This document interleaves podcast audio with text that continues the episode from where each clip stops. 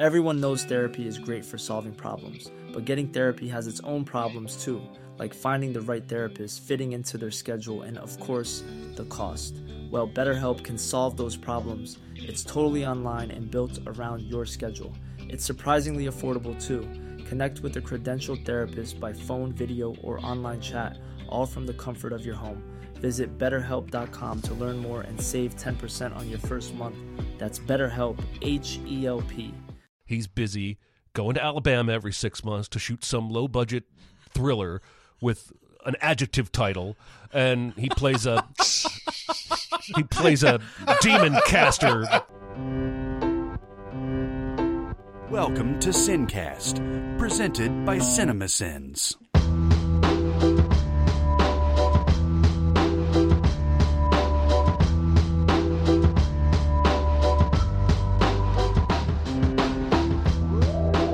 All right, everybody, welcome to the Sincast. This is Chris Atkinson from CinemaSins, joined as always by the voice of CinemaSins, Jeremy Scott. hey there. Yeah, and from MBS, Barrett Share. Hello. Oh, big gay Hello. Al in the house. I don't know why. I Just Well, made it's you more, gay. I'm yeah. It's, sorry. isn't that more like uh like the, the, the how how Seinfeld's family uh, parents? That's true, Terry. Oh, hel- Hello. Hello. Oh my God! Hold on.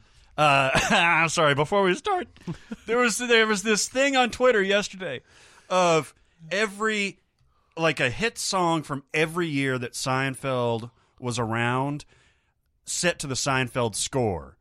So it was like Tom Petty is like, so I'm free, and it's like boom, boom, boom, boom, boom, boom, boom. and then they had Nirvana smells like Teen Spirit, and he was like hello, and it was like boom, boom, boom, and then it cut to Uncle Leo like hello. Sorry, it's so good. Um, it's been a while since we've ranted. I think it's been a while, so surely something's built up inside you. I feel like I'm taking crazy pills! I'm as mad as hell. You've never seen me very upset. Lord Jesus! Lord Jesus! Uh, who's the angriest? I think you are. I'm not angry, but I'm I'm something. All right, so I'm at the store the other day.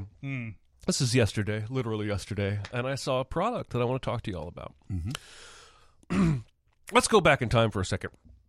I'm a mac and cheese guy. I like mac and cheese, and I'm simple. I like it fancy, but I like it simple. Hmm. I'm a, I'm a big fan of these modern microwavable single serving cups, where you peel hmm. off the mm-hmm. lid mm-hmm. and you put some water into the line and you microwave it for a minute and a half or two minutes, and then you stir in the cheese and poof, you've got mac and cheese. Mm-hmm. Right? All the brands make them. Kraft has them. Velveeta has them. Annie's Organic Frou Frou has them, right? Right? You've seen them. Cracker Barrel has them. Um, they even make now. Uh, uh, about a year ago, I started noticing twice as big. So it's like two single servings. It's a double serving, but it's not quite as much as a whole box would make, right? You microwave that thing for three and a half minutes. Stir in the cheese. You got mac and cheese. I also like to take leftover charred hot dogs from the grill, cut them up into tiny pieces, Yeah. stir that shit into the mac Yeah. and cheese, Get make protein. Yeah. So this new product that I see on the store shelves yesterday, as I know I've got leftover Fourth of July hot dogs in my fridge, is Shells and Cheese Mini.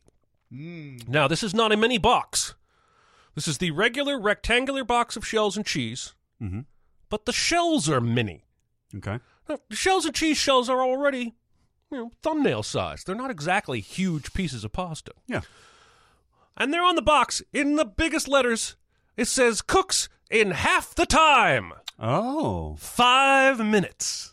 Less hmm. surface area to absorb. That is exactly the science, but this is the most useless, ridiculous fucking product I've ever heard in my life. you have cut the boil time from 10 minutes to 5. Mm-hmm. But I still need 10, 15 minutes for that fucking water to boil. Correct. Yeah.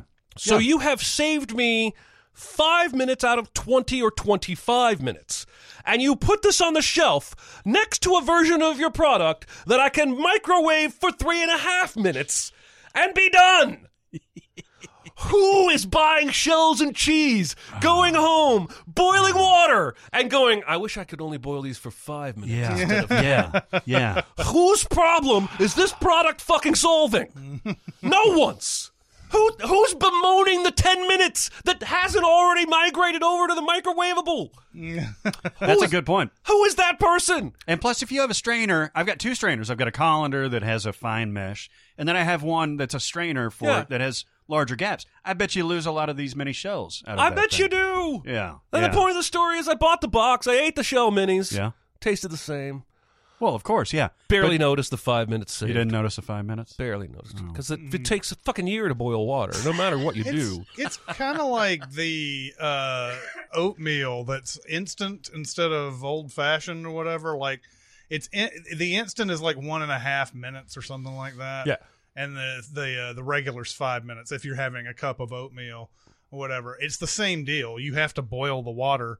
Yeah. and then you have to then you put it in for one and a half minutes. And usually, a lot of times, in my experience, I that's why I don't get this shit anymore, and that's why it was available during the pandemic. um, you put it in, you put it in there, and the water doesn't dissolve like all the way after one and a half minutes. You have to still cook it longer than Yep. Unless unless you know you're you know I don't know I don't know what uh, is defined as boiling for a Quaker oat, a Quaker oat. you know maybe maybe I'm not boiling the water enough. I know that I boil it a certain way for the five minute, and the five minute works fine. So shouldn't it? It shouldn't it do the same for the Boil one and is half? boil, yeah. Uh, so anyway, Yeah, I don't get it. That doesn't. They're solving a problem that doesn't exist. There's a consumer out there that they're targeting with this product, and he is vapor. He does not exist. He's already microwaving it, or he's a mom and he's already boiling the. She's already boiling the water, and five minutes ain't gonna do shit. All right, let me ask you this because I haven't experienced the individual bowls. I've always gone with the boxes. Okay. Is there a difference in quality between the bowl, individual bowls, and then making a a box version? Only if you are sloppy with the amount of water you put in. It can, can sometimes be a little runnier if you put hmm. too much water in. But if you I did it right, it- I don't notice a quality difference right. whatsoever. All right, yeah, you're right then. Yeah, It makes no it makes no sense to me. Somebody at at Kraft or Velveeta was like, "I've got a perfect idea: mm-hmm. shells and cheese, but half the size." And you know, probably in six months it'll be like a quarter of the size, cooks in two and a half minutes. eventually it's just going to be the cheese. Yeah, then pretty yeah, then pretty much I'll just be buying hot mac and cheese out of a case and taking it home and eating it. What are your thoughts on the uh, the oven uh, mac and cheese, or Like- or not even the, the oven slash microwave like Stouffer's type of mac and cheese? Because that's Um, my go to if I don't do the box. There's one they used to sell at Fresh Market until Fresh Market died, Oh, and here it's still alive as a business, and I loved it. Yeah. and it was like uh, world's famous, or it was it was a very braggy brand name, um, but I, but I liked it. We the gr- we the best music. I have not had the Stouffer's mac and cheese, but I jam on the Stouffer's lasagnas all Yeah, the time. yeah, yeah. So I, sh- I imagine it's it's pretty good. Yeah, so good quality with that. I think supersedes even the the box stuff. I would I would is obviously the Yeah, best. homemade is the best. Uh, but you've opened my eyes to the individual cups because I always thought that was sub quality. You got to give it a try. All right. Mm, All right. mm. I think you're probably next angriest. Am I? Am I? Okay. I don't even know what your rant is. I don't either. Stephen Dorff.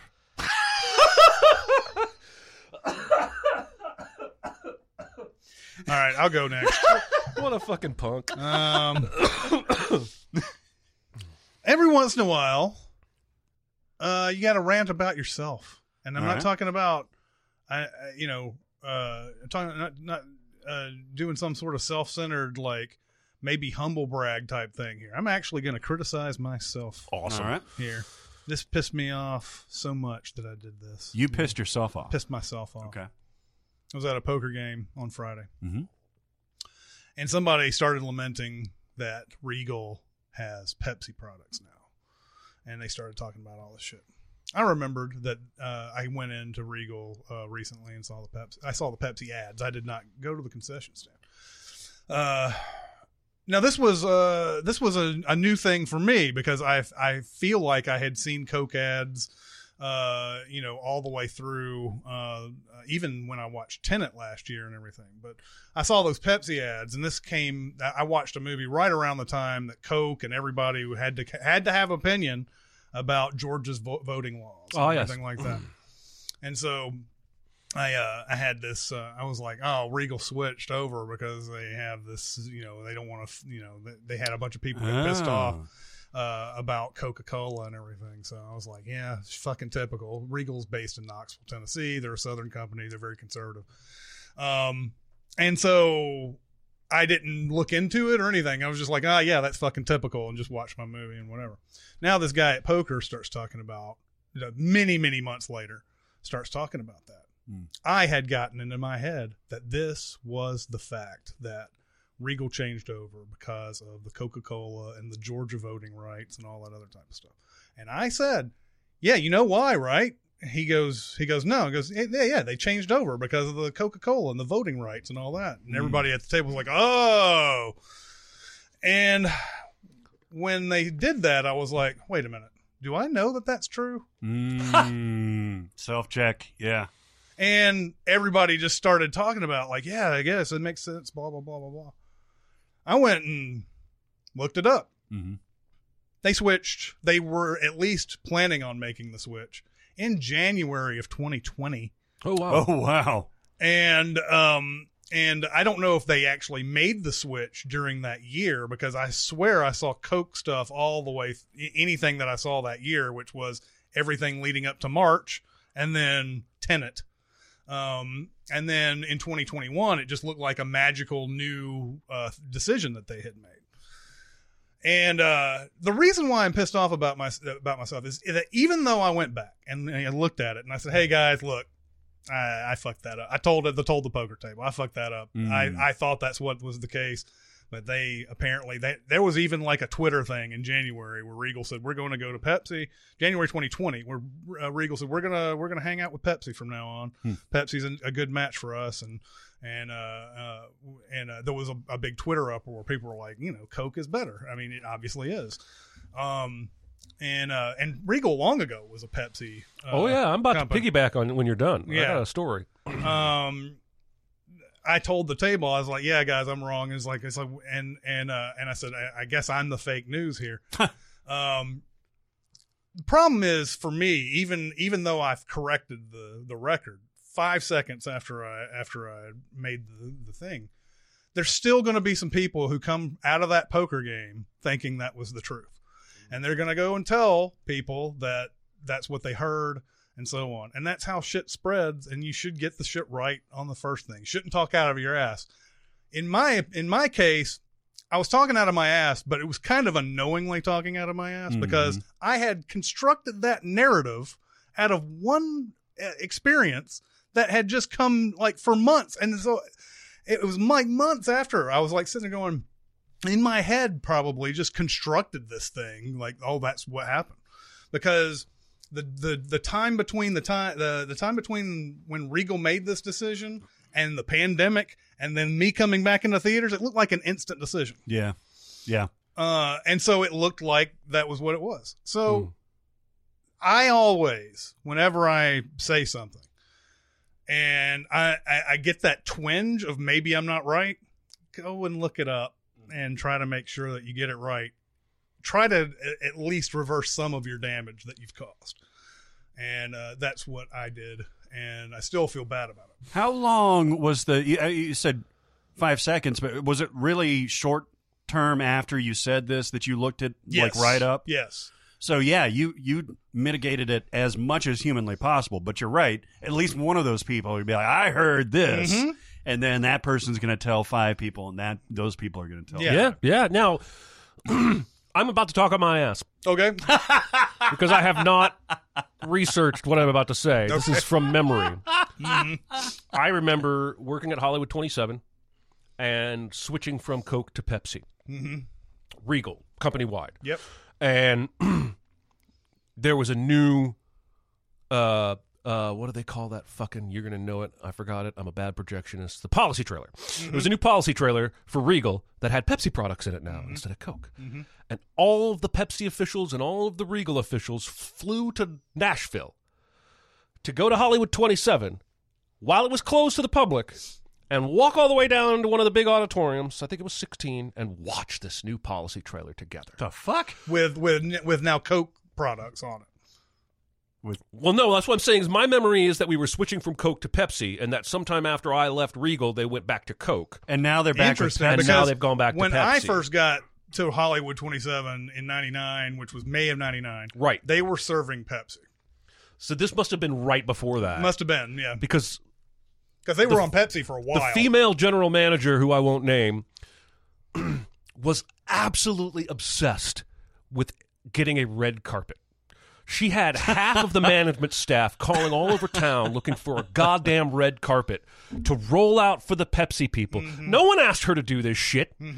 This was her trying to kiss ass on Pepsi people. Is the, is it because the 27 was their marquee, literally at marquee the, at the time, yeah, Okay. it was it was the biggest one they had and the biggest showpiece closest to Knoxville or whatever. What is a, what a fucking dumb thing to do. Let's all get together and watch a thirty second ad for our product, short, right? Yeah, it's dumb. I mean, it might have been sixty seconds, but um, but yeah, but I also remember being told by uh, the district manager, who I won't name, um, that it almost always just boils down to whoever's willing to pay them the most. Because the way the soft drinks work, at least twenty years ago, is uh, Pepsi is paying, they're basically giving the the soft drinks for free to the theater, and then paying them on top of it a r- royalty for. It's all advertising. Um, They don't.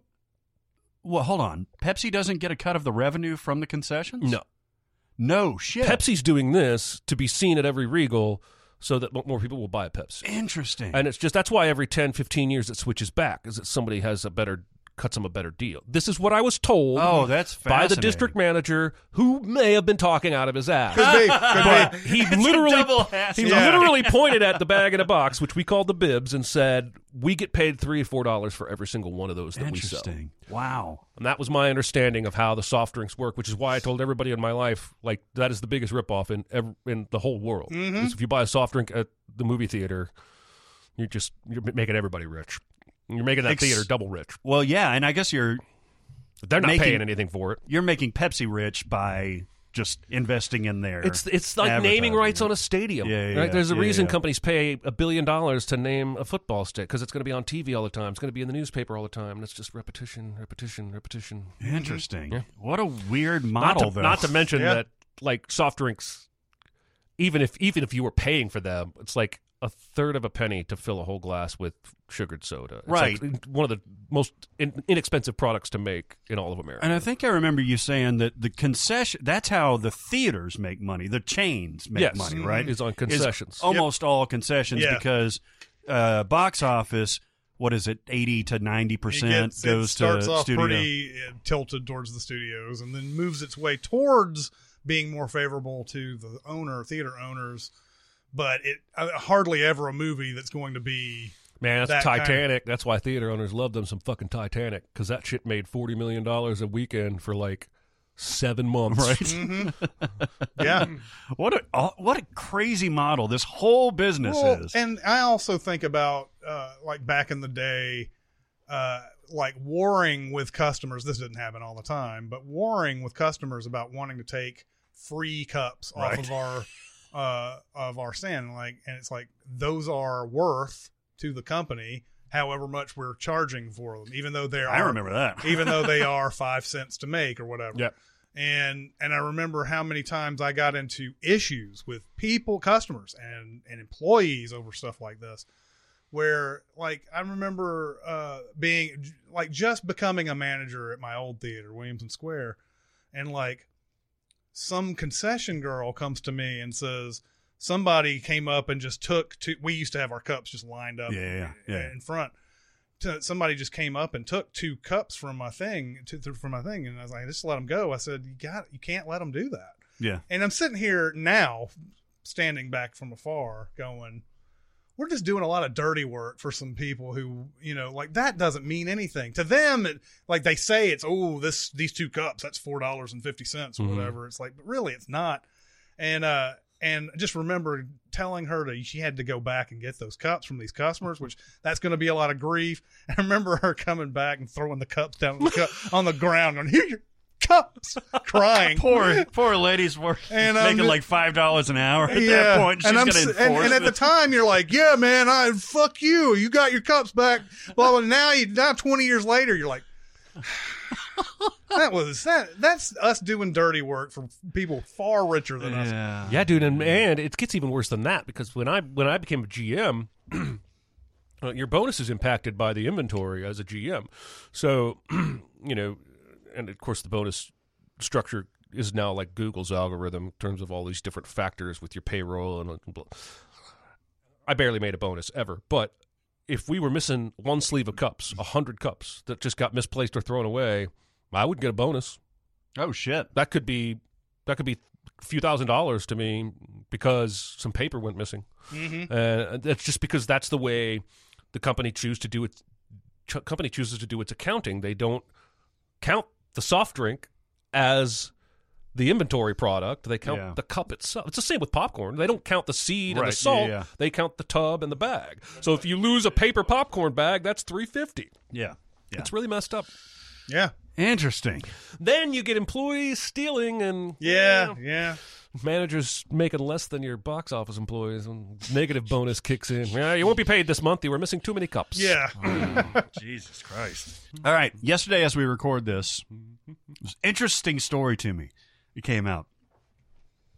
Of all people, mm-hmm. Stephen Dorff, mm-hmm. Mm-hmm. of probably most notably Blade fame, uh, also for me personally, he was in the uh, the Aerosmith's "Crying" video with Alicia Silverstone. SFW. I know you like that movie. what movie? Oh, you like SLC Punk, not SFW. He's in SFW. No, yeah, I don't like SFW. uh, he was in Cecil B. Demented, uh, John Waters movie from the mid 90s, probably 96, I think 97. so. He's a chump. Okay. He was also in Sofia's Coppola's Somewhere. Sofia's Coppola? Sofia's Coppola. Sofia Coppola's Jeremy's Somewhere, Iron? a movie that I loathed. Um, but you know, he's he's hit or miss. He's a great looking guy, good actor. Um, was fine in Blade. I thought he was a good villain in Blade. Was a e-cigarette spokesman for a while. If you remember that. I always get him confused with Brad Dourif. Oh, Oh yeah, Not not because they look the same, Right. Just the name. I always got I get him confused with Dorf on golf. yeah, yep, yep. The Tim Conway. Yeah. Anyway, Stephen Dorff, the legendary Stephen Dorff, uh, decided to come out. He's got a new movie to uh, promote called uh, Legendary. Embattled. And, you know, all right, good for him. Yeah, he's doing interviews, he's doing press and stuff like that. And uh, he go he goes off on Marvel specifically, comic book movies kind of overall, uh, but the MCU kind of specifically, Black and then Widow. even more specifically, Scarlett Johansson. And he doesn't go off on Scarlett Johansson about Black Widow. Uh, he says the if I'm remembering correctly, uh, he says that the, the the the whole series looks like a video game, a bad video game, and that uh, he feels embarrassed for Scarlett Johansson, Right. uh, who's also worked with Sofia's Hey. Coppola. I refuse to believe Stephen Dorff even knows what it is to be embarrassed. So anyway, he he goes off on this and says, you know, it's it's garbage. He he intentionally makes movies that he thinks are going to be good to great. That they're going to be art. He would rather go to Cannes than he would go to a big Hollywood premiere. Now remember, this is a guy that's been in Blade and But whatever. Aerosmith videos. and Aerosmith videos. Uh, but he's all about artistic integrity. He wants the art to be forward, and he's embarrassed by these people that are in this garbage. I find this fascinating because not that everybody's everybody has their own opinion. That's fine. You know, uh, Scorsese got in trouble uh, fairly recently for calling it not cinema. Uh, anybody really that speaks out against the MCU or DCEU, as we've seen, uh, with any heft in the industry, are excoriated most of the time. Um, specifically the MCU, because you know it, the MCU has been much more successful than than DC. Uh, and so, while I think I I always appreciate like that Sa- Sharon Stone interview that came out about Meryl Streep, where she's like Meryl, Meryl, Meryl. Everybody's talking about Meryl. There's all kinds of good. We talked about it before. There's all kinds of great actresses. I like my celebs to be candid. Go on the record. Take a take a swing. This particular one was such a miss that I- it's it's baffling to me that a he thinks this. I think that's a little weird. It's not garbage. There's some good stuff in there. Uh, but b that he would just keep on and on and on about it, and c this is Stephen fucking Dorff. This is not Matt Damon. Mm. This is not Keanu Reeves. This is not George Clooney or Meryl Streep. It's fucking Stephen Dorff, and I find it fascinating and kind of abhorrent at the same time. like I think there was something about a lot of these '90s near heartthrob guys, and somehow Ethan Hawke escaped that. Sure with a, did. with a soul. Sure did. but there was something about '90s heartthrob actors. They all just got up their own ass, Mm-hmm. and I don't want to like like Stephen Dorff is. He's not going to hear this, and if he wants to challenge me to a fight, so be it. But I, I don't want to name a bunch of other actors who are up their own ass and just make this a name calling fest. But this feels very much like what a lot of '90s indie actors who never got an Oscar, like. You know what? Serenity now. I just feel like he has such a high opinion of himself to be able to speak like this. And maybe people hear me talk and hear me dismiss something and see the same thing in me. I certainly hope not. To, to, to believe yourself above all of this. That's my deal. Is the hubris right? Is is like it's not only that he's disparaging this, It's that I'm looking saying, down on it. I do this. I better." alone can see this.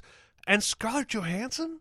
Yeah. Her resume is fucking stacked, Yeah. dude, with great performances, with great directors. That's right. Why are you implicating? It's just, it's really tone deaf. It just shows, I think, how far removed he is from current Hollywood. Mm-hmm. Probably because he's busy going to Alabama every six months to shoot some low budget thriller with an adjective title, and he plays a he plays a demon caster. Just whatever it is he's doing is shit. Look at his fucking IMDb. That's why I tweeted what I did the other day. The fucking nerve of this guy. Adjective title. Blow dry.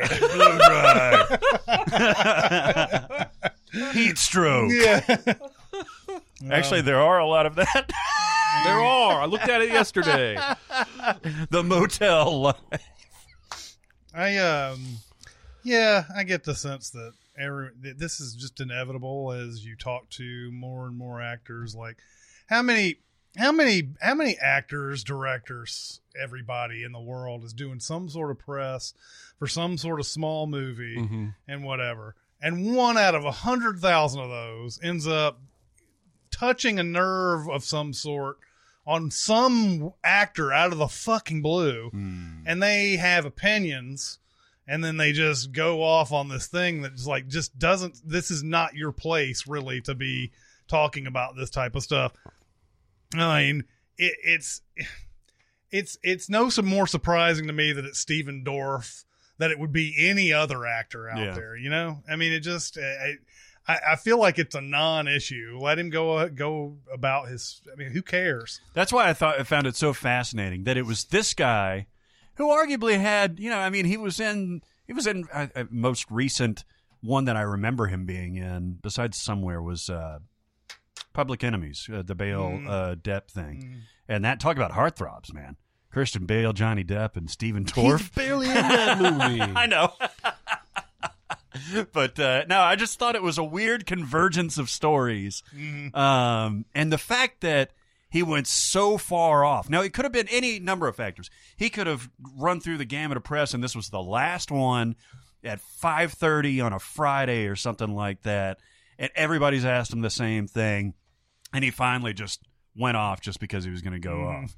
Uh, but also, it, he just kept kept at it, and and the fact that he was he was saying no, Uh, what you were saying, no, I'm above this because I've got I've got bigger plans Just- and higher, loftier ambitions. Just from a human standpoint, if you don't like something like that, just just say it's not my cup of tea Yeah. and move on. yeah, yeah, You don't have to say. I, I think you're exactly right. That he he could have simply said those those movies aren't my thing, but he went beyond that to say I'm actually embarrassed Right. for people who are in them.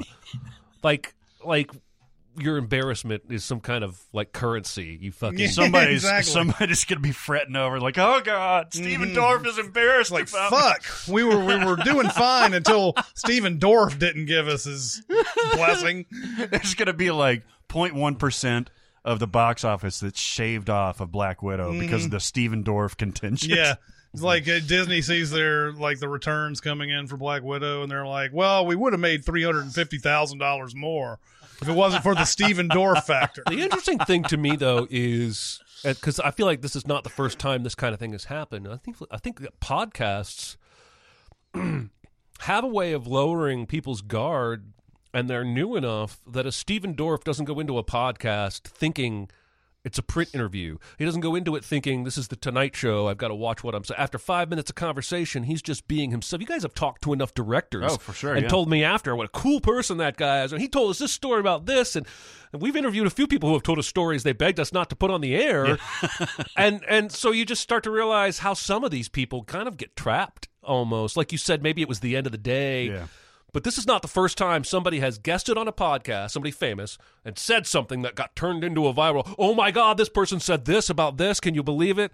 And I think as we go forward, that'll wane and people will start to see podcast interviews as more of a professional. I got to watch what I say. I got to Yeah, be and I, like I said, I want people to be candid. I want to hear stories like that. Yeah. It's just the level that he went into. We've already talked about this too much. I'm sorry, but it was just the the amount of of arrogance and disparagement was so fascinating. Or the to idea me. that after 21 films and 70 billion dollars of earnings, like bad video game movies are somehow bad. Mm-hmm. Like those, like the MCU is not, it's nothing. You don't want to be part of. You don't want to be part of that Nope, success nope, machine. nope. No. nope. just like anything in this world that uh, everybody does entertainment wise or whatever everything's got a niche everything's got a thing an audience that you can find. That's the reason why those movies are made.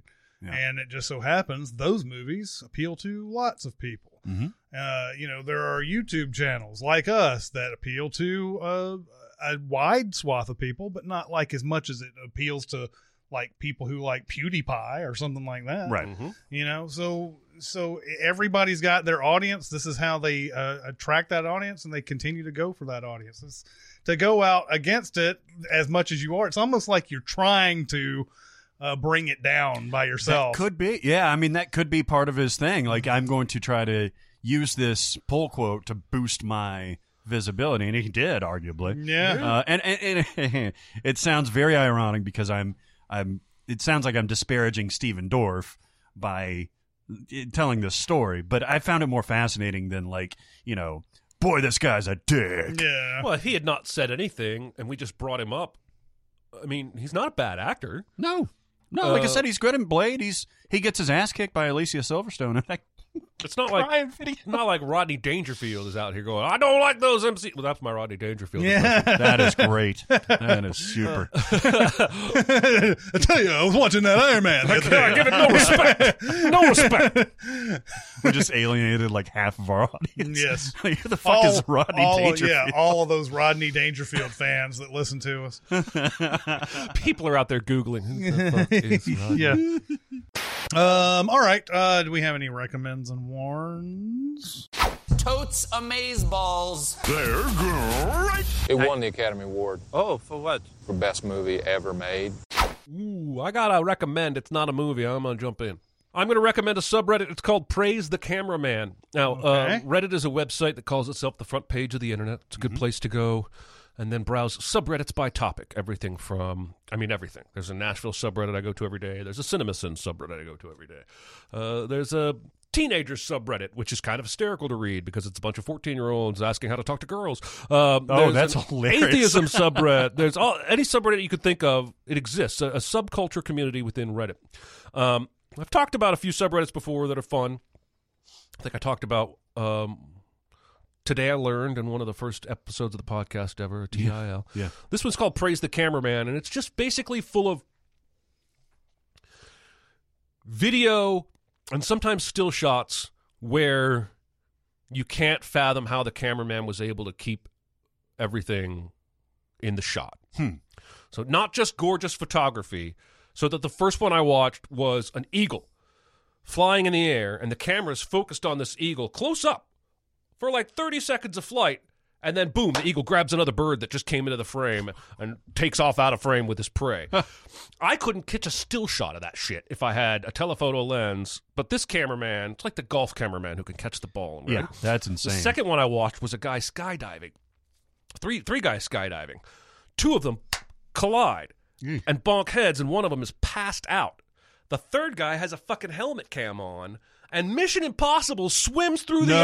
air to the unconscious guy and hug grabs him and pulls his own chute and saves his fucking life. Wow. And it's all caught on camera. So this is not movie photography No. necessarily. No. it's just it's, Now- it's There are some s- examples of that, but those seem to get pushed out. Okay. The, the, the, the subreddit mods, I couldn't remember their title, uh, seem very focused here. Like I saw one that was a very cool photograph that used shadow to make it look like we were looking at two different dimensions, but it was one hallway, and they deleted it because this is this doesn't meet our standards. Um, this is just a still shot of a cool looking thing. And there needs to be some miraculous work behind the camera for this to have been captured before it meets the credentials of this subreddit. Um, and uh, I think you would highly enjoy it. I spent a good two hours. this subreddit. is this is so up my alley. It's it's yeah, I'm, I'm all over it. So the subreddit is praise the cameraman. Yeah.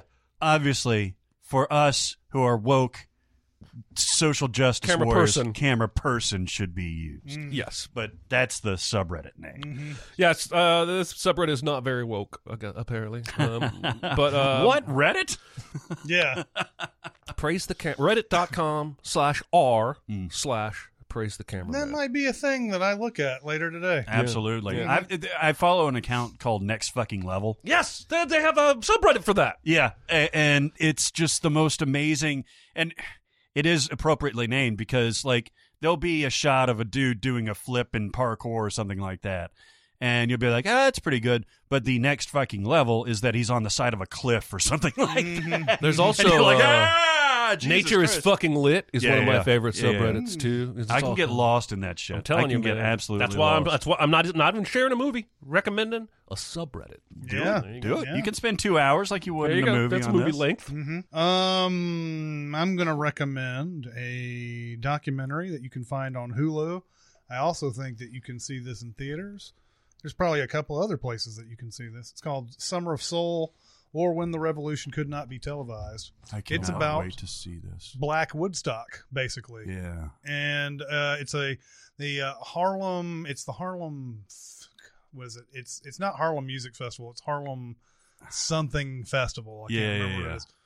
Anyway, uh, there was every weekend there were acts coming from uh, different uh, uh, genres of music, like gospel and and uh, R and B and things like that, uh, coming to this place in Harlem in Harlem Park, and uh, Harlem Cultural Festival. sorry. Harlem Cultural Festival. That's what it is. Uh, musical acts include Stevie Wonder, Oh. N- uh, Nina Simone, Oh. uh, a Sly and the Family Stone. Oh, which was what is this? 69? 69. Yeah. So this Same is summer. in his fucking heyday. dude, they they lean into Sly and the Family Stone in Yeah, this, dude. in this, and he's such a great performer. Um, it uh, it goes through the political realities going on in 1969. What a weird decade that was. All these different things that were that were converging into uh, this festival. Now, the story behind the movie is they shot this all this footage and it stayed in somebody's basement for 50 years. They couldn't Jesus sell Christ. it. They couldn't sell it.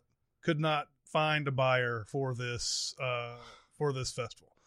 Um, I you watch this in fascination at seeing 19 year old Stevie Wonder and and Jesus. in their prime Sly and the Family Stone and and uh, you know Nina Simone who who rounds this show out just just you Oh. can't you Oh, can't tear your eyes away from Nina Simone. You can't tear your eyes. Um and and so you you you sit there and listen but you also I'm like how many things have been shot and are in some basement right now that have that have worlds of of information and entertainment uh, involved. There's it's just in somebody's basement. Like how? I mean, and the, this this film was very well preserved. I mean, they it's nice. I mean, it's very clean image that they have on this. Thing. Um, Can you imagine? So, uh, Questlove, Ahmir Thompson directed this, Mhm, right? mhm. Can you imagine his eyes when he first saw this? oh yeah, because I mean he's he's a music connoisseur and and a genius. Uh, wrote several books. Obviously, an amazing musician.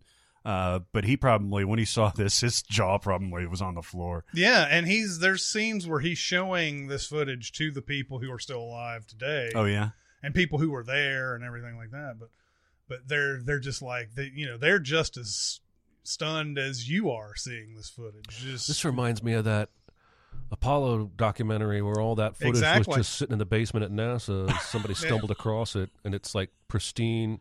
Hell, some woman in England just found a, one of the 200 copies of the Declaration of Independence in her attic. Like, I didn't hear that. That's crazy. I mean, this kind of shit makes me want to go digging around in the basement in the attic. Do Yeah. some do some national treasure. I don't have a basement. We're gonna steal the Declaration of Independence. yeah yeah yeah. I wanted the copies. well, it's not the original. They made they made like 200 copies back in the day. by hand, right? Yeah, yeah, yeah. Well, I think when they well they didn't have copy machines. Yeah, Um, did they? I don't think Ben Franklin had. Chris, invented what them. year was Xerox born? I'm just kidding. I cannot wait to This see sounds this. fascinating. This, this is uh, this is also so right up my alley. Gladys Knight and the Pips are in Yep, this. get to see that too. The heard doing a heard it through the grapevine and um Even Uh, Stevie Wonder, you think of 19 year old Stevie Wonder, you're like, ah, that's before songs to the keys of life, and it's it's probably you know. Stevie Wonder's been fucking killing it since he was, I think, nine years old. Yeah, yeah, somewhere yeah. around. It was they little showed Stevie they Wonder. showed like some pieces of like he had done this and they showed like like I mean it had to have been seven, eight, nine years old Stevie Mhm. Wonder pictures of him doing recordings and stuff like that uh, while the the his performance on the stage is going on. nice. And uh and uh and it's like yeah I, I I don't think I realized that he had been doing it that long. Oh yeah, oh yeah, Hmm. and he's still he's still as good as he was back in 1975. I think Mhm. his voice his voice is still as good. I think. Mhm. Uh, I he, he you know, and it's funny too where this it, i think he's at a he's at a sort of a moment in his life where he's either going to be famous or if he or he's just going to tail off and Mhm. and and whatever and uh and he says something like I, I i don't want i never wanted to be driven by fear i always wanted to do the things i wanted to do and everything and and and him being stevie wonder he's like and i was going to do it i didn't give a four letter word Love that guy. what a fucking national treasure. That's gonna go. He's gonna go down. Speaking like, of he the is greatest. speaking of Hulu, I was reminded by Dicer after last week's episode that Parasite, the movie I was bemoaning I couldn't find on any of the movie channels, is on Hulu. Mm. So any listeners out there last week were like, I want to see Parasite too. You can go to Hulu. I will tell you also that uh, I had a rant a few, maybe a couple months ago about how it's just so hard to find uh, where something is streaming. Yeah. and two apps uh, were recommended to me, and they've been they've worked very well. Hmm. Uh, one is called Just Watch. Another is called Reelgood. I use the Reelgood app more often than I use the Just Watch. But Reelgood, I can type any movie, whatever, and it, it knows what you have, what your streaming services are after you enter them in, Oh, nice. and it says, uh, "Yeah, you, it's no none of the streaming services that you have have this movie," or "Yeah, you can watch this on Apple TV or whatever," and it's been great. I was since. also reminded after that episode that we did an ad for a service that does this. Like, Likewise. yeah, like three years ago. yeah, I just don't. I, I at the time we were doing likewise though. I thought that was more about um stuff we li- Suggesting. yeah, stuff we liked that we were suggesting to other people. Yeah, that's and I think that it. was an Yeah, element yeah, of it. Yeah, for sure. But but it, it does other things like the it does the other Wizard. things. I'm going to make mine real short because this is a, a movie we've talked about before. I've gone back and watched it for the first time in probably 15 years. Uh, Boogie Nights. mm-hmm. Um, Boogie Nights. I forget how brilliant this fucking movie Mm-hmm. is. You know, this is still at the beginning of Paul Thomas Anderson's career. Second movie. Um, Yeah. Second movie after Hard Eight. Yep. Mhm. Um, and before his magnum opus, opuses, you, you could, there will be blood and the master and even punch drunk love you could say uh, but you see everything you see everything that he can do in this movie i remembered the long shot of the uh, of the party going Mhm. through and and you know all the Those introductions and everything like that like expert level. but that's that's one of m- maybe six Yeah. shots that are almost that length. Like we praise, rightfully so, Children of Men uh, for Alfonso Cuarón having those three one shot, three instances of one shots that really center of the movie. Uh, but Boogie Nights has what seems like a million of them. It's it's like the whole thing is like just kind of every time they're at Burt Reynolds' house for any kind of a gathering, there's a walk through the house one shot. Uh, maybe exaggerating. even no no no times. even at the very end where he goes in Yeah. and he meets Dirk and then he comes back over actually he doesn't meet Dirk he he he checks in with the camera crew and then he goes back around and then he he uh, checks in with Julianne Moore and then he finally gets to uh, Mark Wahlberg this movie and and I'm glad you mentioned Burt Reynolds because uh, he's he's the best part of the movie he's uh, besides the direction and the the the camera work Burt Reynolds is absolutely the heart and soul of that movie. He is as understated as he I think I've ever seen him. The only time he loses his temper is when Dirk j- tries to take over like the production and like I'm ready to fuck. I'm ready to fuck. I'm going to go right now. And uh, my dick's hard. I'm ready to fuck. And he's like, no, no, no. And he's still trying to calm the situation down. And then he just loses it. And he's like, fuck you, man. I quit. You're, you're fired. And then, god damn, we've we have talked at length about Mark Wahlberg's acting, and I still cannot figure it out, even after all this time. But the time where he comes after the the whole incident in Alfred Molina's house and everything, and he comes back and he's emaciated, especially for Mark Wahlberg, and he doesn't even say he's just like. You know, I, I, he doesn't even say I'm sorry by saying I'm sorry. He just kind of stammers over his words, and you don't know what uh, what Burt Reynolds' character is going to do, and then he just walks over and hugs him, and then he just devolves into this thing. That scene has every bit as much weight for, especially for a porno movie, uh, that something like Goodwill Hunting, the end of that has. It's it's a father figure forgiving his son. Then you got that scene where Mark Wahlberg is arguing with his mom, and he's like, "Why are you doing this? Why are you acting like this to me?" And he's not being antagonistic to her. He's just like, "Stop it! I don't don't rip my posters off the wall." God movie's Yeah. Go back and watch this movie. If you're like me, and what 98, 97. 97. It, you know I'm a Paul Thomas Anderson uh, super fan, and I love The Master probably most. There Will Be Blood then, Punch Drunk Love, but I forgot how excellent Boogie Nights is, and it may have shot back to the top. Has anybody been in more P.T. Anderson movies than Seymour Hoffman? Luis Guzman? I don't know. He's in Punch Drunk Love. He's Seymour in- Hoffman is in Boogie Nights, Magnolia, Punch Drunk Love, and The Master, And he's in Hard Eight. and Hard Eight. He plays a he plays a real like um, asshole um, craps So player. it's got to be him then, right? Maybe John C. Reilly. He's in Philip Hard Baker Eight. Hall's in a lot. Um, Both he and John C. Reilly are in the first three. Yeah. Uh, he and, and he sort of started getting away from his usual cast once he When- started making the big Yeah, uh, that- he- elevated movies. But I then- think Philip Seymour Hoffman's probably right. And then Phantom Thread didn't really have any of his regulars, right? No, just had- Daniel Day Lewis, who was only a regular because of There Will Be Blood. Yeah, yeah, yeah, yeah, yeah. That guy, that I'm gonna watch anything, anything he puts out. And Boogie Nights just absolutely flat. Nothing will ever me. top the scene when Amy Adams jerks off Seymour Hoffman into That's the sink. true. That's true. He's like, ah. And she's like, "Come for me, no more hooch." All right, everybody, it's time to talk about Better Help. Better help. Listen, guys, it's uh, it's summer. I don't know if you noticed. A lot of people are hot in the U.S. A lot of people. You know what? You know what happens when people get hot? When I used to live in Chicago, when the the heat would go up, crime, anger, confrontations, stuff like that. Man, people just get get, get kind of anxious and when it gets too hot out. Right? Uh, if you're feeling not maybe because of the weather, uh, but just because of multiple uh, issues in your life that you've got, you know, excessive worry, excessive sadness, uh, excessive issues with your partner or friends or family, that kind of thing, uh, substance issues, go to BetterHelp, man. BetterHelp is online professional counseling that you can do from your own home. So right now, I'm looking at a computer. And if I were so inclined, I could schedule a session right here in the middle of the podcast and do it right here while Jeremy and Chris listen.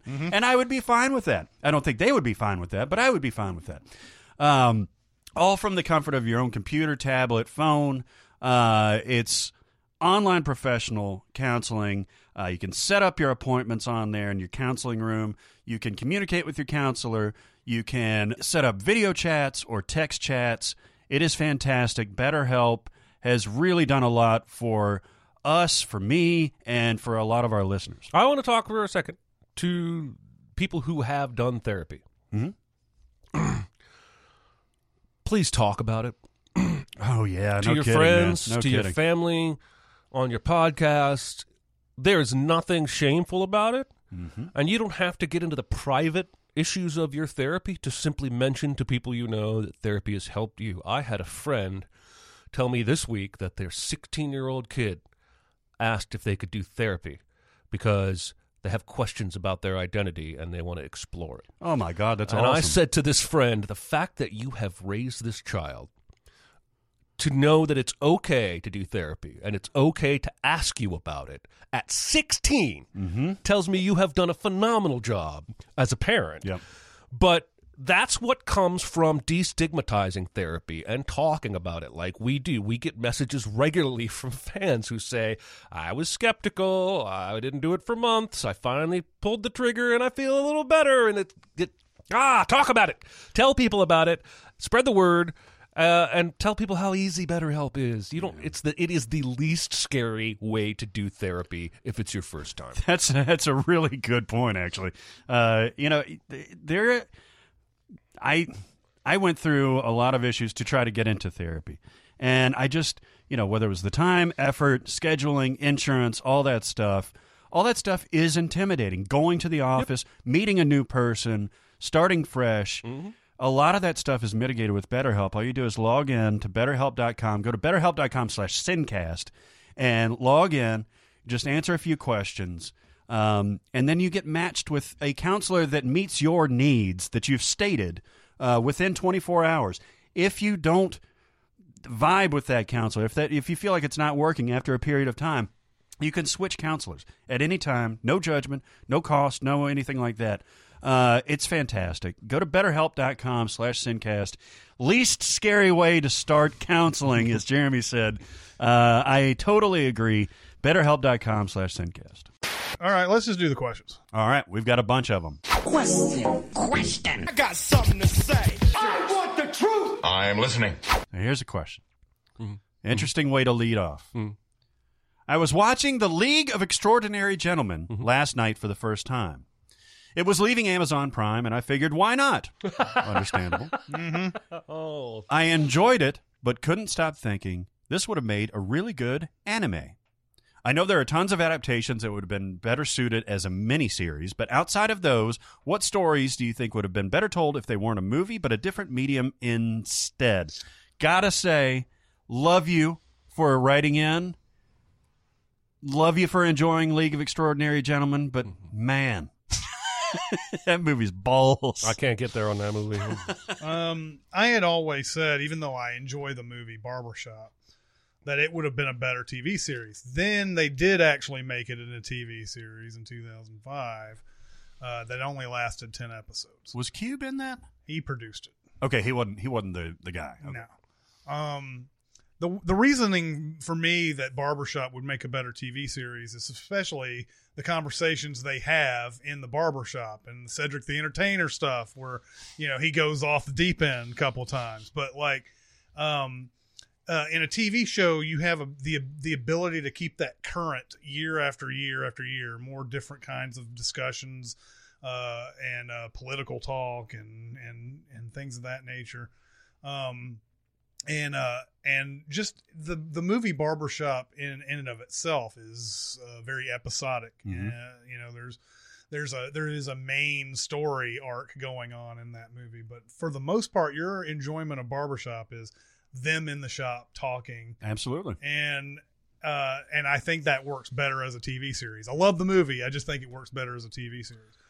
And um and that way you can just like every year you've got new things to to put in there.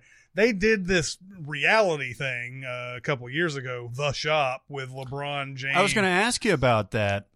What, did you ever watch it? I never watched. I saw I saw uh, uh, snippets of it. It was it was good. Uh, he had good people. He had thoughtful people. I think he had Obama on there one time. He may have. Yeah. Um, and it was it was interesting. You know, Kevin Hart, Kevin Hart, and Lil Nas X were on at the same time, Mhm. and that was interesting because Nas had just come out.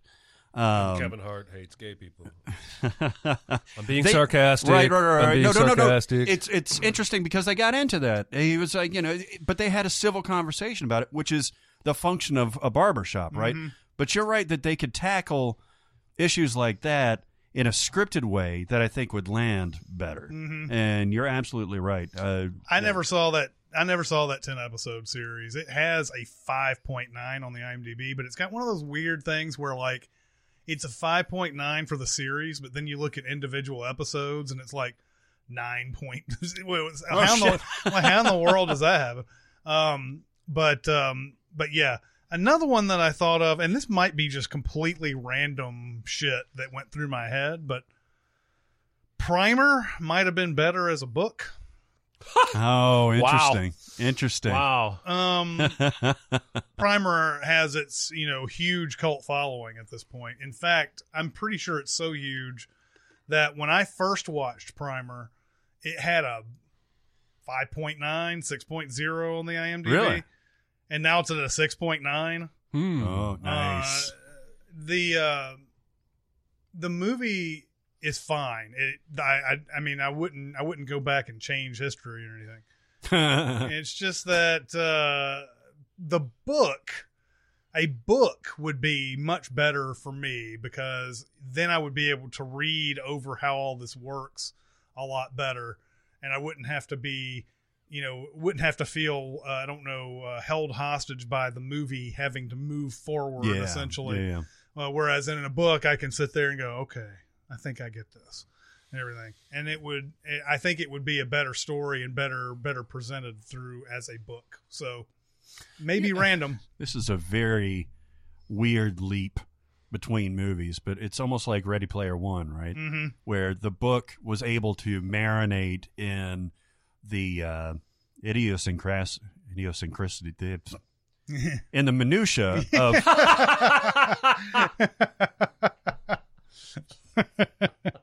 you know, a word just kind of just doesn't doesn't get there.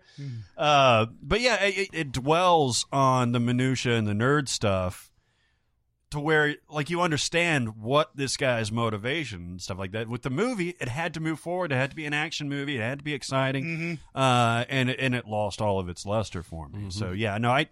I, I have not seen Primer yet, but um, seeing what I've seen, and I've read the crazy Wikipedia entry, hmm um, I, I think I would enjoy that too. Yeah, Yeah. If you could go back and remind yourself, oh, this is how that works. hmm You, uh, I'm an uh, 80s and 90s kid.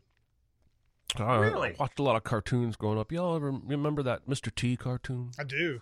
Mr. T. Ba-da-da-dum, ba-da-bum, ba-da-da-ba-ba, So he remembers it quite well, ba-ba, apparently. I don't know the whole thing. Mask was another one. And G.I. Joe. Mask, the Eric Stoltz one. No, Mask, the G.I. Joe knockoff, Mm. where they had different vehicles. M A S K. Yes, but with periods. Yes, Yes. I do remember that. So, this is going to sound very weird coming out of my mouth, but I would love to see the Fast and Furious movies as a late 80s, early 90s action cartoon. Mm. I honestly think it is much better suited for G.I. Joe cartoon action than for live action. Mm. You don't have to lose any of the family. You probably have to lose the corona. Alcohol doesn't work so Probably, well on probably. Saturday mornings. Yep.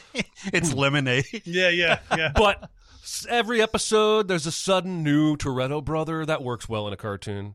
Uh, action where people are just car drivers but they never die because they're Superman that works really well. These movies are cartoons anyway, right? Yeah. just would work perfectly I think I would. That's the best way for me to like Fast and Furious franchise is if you turned it into a '90s cartoon, um, and then I think I would actually legitimately love it.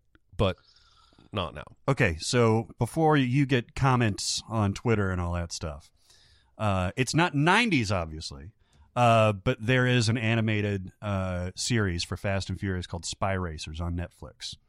My uh, my son watches it, and it's about Dom Toretto's little nephew, brother, Tony Toretto, and my kid adores it. Nice job telling me that before I did my whole thing.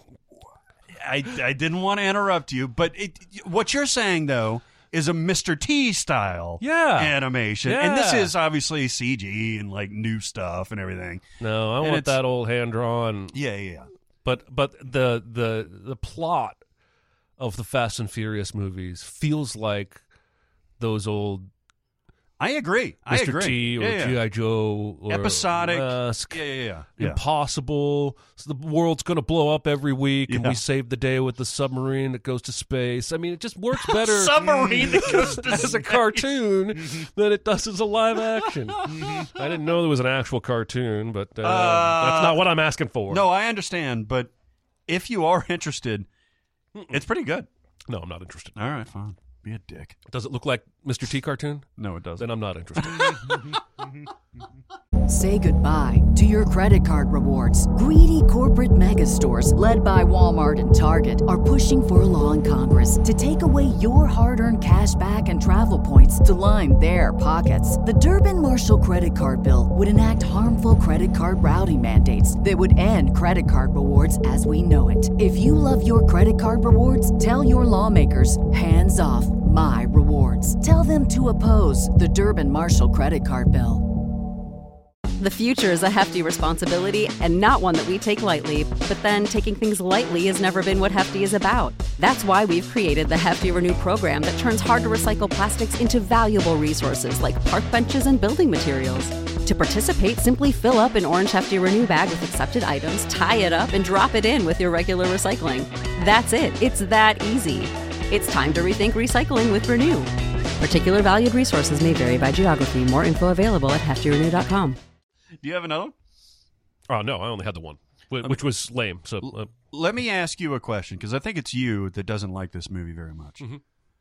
Or what are your thoughts on Hateful Eight? I like it. You like it. You don't. not a big fan. What do you not like about it? I feel like it is. Talk out of my ass because I've only seen it one and a half times. I feel like it's just the most indulgent Tarantino gets, where he said before he even wrote that film, "I'm so good at dialogue. Ah, talky. It's talky. I'm going to prove it." I see. I don't. I don't mind the fact that it's talky. Yeah, yeah. and he is good at dialogue, Right. And the performances are good in it, Right. It just the movie feels like a humble brag to me. I got you. So I always thought it would be better as a play, a stage production. It's very closely associated with uh, with Agatha Christie ish type of uh, you know, and then there were none type of thing. Uh, I think you could do everything that's in the movie on a stage.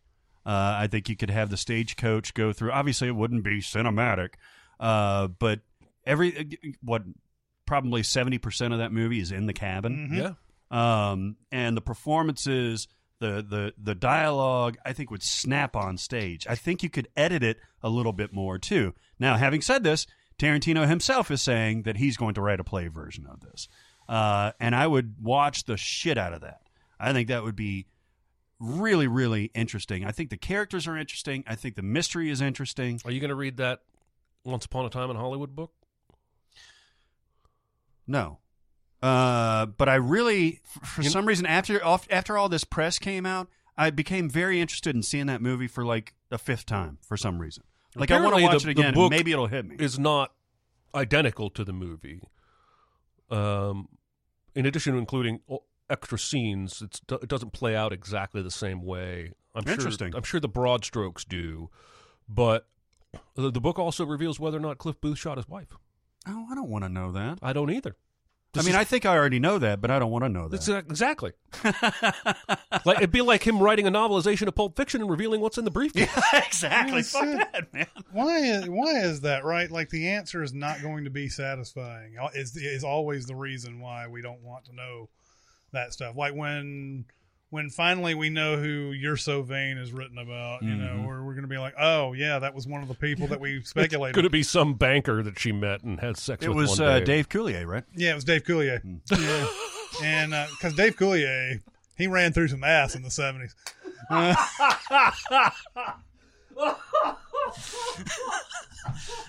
What's crazy is he was probably like 16 at the, when this song came out. yeah, yeah. but yeah, no, I think Hateful Eight in particular of all of Tarantino's stuff. Now, Reservoir Dogs would make a great play. Mhm. I think. Mhm. Um, you know that Because is most of it's in the warehouse. exactly, uh, and I think you know Pulp Fiction. I don't think would have worked as a play.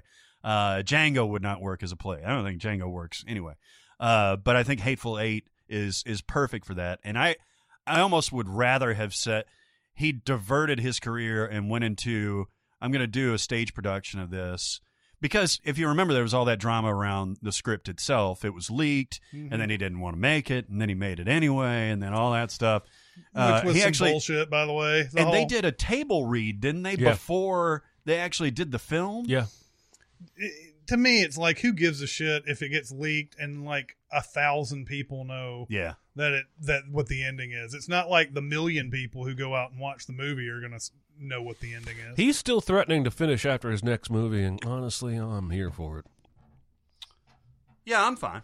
I mean, I, I, I enjoy his movies more than other directors, but the man has worn me out. where where did you fall on Once Upon a Time in Hollywood? By the way, because It's actually I I did not like it uh, pretty adamantly for three or four viewings. It has grown on me a bunch. that's why I want to give it another shot. I don't I don't I'm on an island. I get it. I, I don't like some of the things he does just because he's paying homage to things. I- Like when I- Kurt Russell comes in narrating in the last 20 minutes of this movie, it is so jarring to me. It is. And the only answer I can think of is the movies he's paying homage to sometimes had sudden narrators at the end to wrap things up. that doesn't make Once Upon a Time in Hollywood better for me. Yeah. It makes it better for him. Yeah. Uh, and so there are still choices like that. I used to only like the the scene at the ranch. And now uh, I really like several other scenes, uh, especially the stuff uh, with DiCaprio and Timothy Olyphant and the little girl. Oh, for sure. That Um, that's the on the crux of set movie of all the stuff he's shooting. That stuff has grown on me a ton. Mhm. Um, so yeah, I, uh, Brad Par- Brad Pitt's character has grown on me a ton too, but I still don't love it. Have you watched that several times? Chris? I haven't. I, I, I, I actually really loved it when I first watched it. Um, and uh, even after sending it was the same way. but um, the, um, I mean, there are things about it that I'm like, come on, um, like just the whole fact that the, you know, the, um, the um, Manson uh, group decides. You know, well, we couldn't get into the one house, so let's go back and, and kill him. And it's it's like no i i understand you're doing a revisionist hi- history thing and that's that's fun. Uh, this is this is the world as it would have been had leonardo dicaprio can't remember his Rick Dalton. rick dalton character uh, had existed back then. It would have changed all of this stuff. I get it. You, you know that's but uh, the fact that they go all the way back down that hill and they're like, you know, and then it's all like, we just gotta go back and we got, you got to kill people, man, like it's society and blah blah blah. And I'm like, I know that's the way she was, but I'm just like, fuck this, man. I He just threatened us with a margarita. yeah, and, and they go back and try to do all that. Now the and then the that that whole thing at the end is is uh, is over the top comic violence. Yep. Um, and it I could do without that. I could do without out all of that. Um, Whereas Brad Pitt drives really fast has suddenly become genius to me the more I watch this. I love his character. I absolutely adore his but character. just the fact that he never he never doesn't do it. he does, he, he doesn't give a shit. Every time he gets in the car, and it's shot really well too. Uh, but every time he gets in the car, there's you you know he's going to go twice as fast as everybody. That's else. what annoyed me so much the first time I saw it is all the fucking driving. But it does make a point. it does. He he's done so much That's more his fucking dangerous. life. He's he's done so many more dangerous shit than shits uh, than this. He doesn't care if he goes 120 miles on the interstate. He doesn't, but also his life these days is being a driver. He's not he's not a stuntman anymore. Right. He's just Rick Dalton's go-getter. and so for, to get from point A to point B as quickly as possible makes absolute sense for yeah, that man. Yeah, yeah, yeah, yeah. But- he, he won the Oscar for He that. did. Right? Yeah. Um, but yeah, it was. It's a. Yeah, I remember watching that with a few people who were like, "Ah, I put that about midway into his uh, filmography," and now they're like, "It's his best movie he's ever made." I think it's going to grow on me like almost like Blade Runner 2049, where Oh. where I I liked it, and I liked Once Upon a Time in Hollywood the first time I saw it, but I'm going to appreciate it a little bit more. But you're right. There's but going to be not some read the decision. book. No, not read the book. All right. Next question. Yeah. What is the best year slash two year period you've seen one actor have in terms of a success of successful movies? For example, uh, an example that we've talked about before: Jim Carrey in 1994, same year, Ace Ventura, The Mask, and Dumb and Dumber, virtually an unknown before this, except for In Living Color, uh, all being released within 11 months of each other. What do you guys think? And this would have been my answer as as usual. Um, but Question askers always steal the best answer. but I, I could also expand this since if you're talking if you're getting expanding it to two years, he also did Ace Ventura two and Batman Forever, and that was all in an 18 month period. He did five movies that were all hits.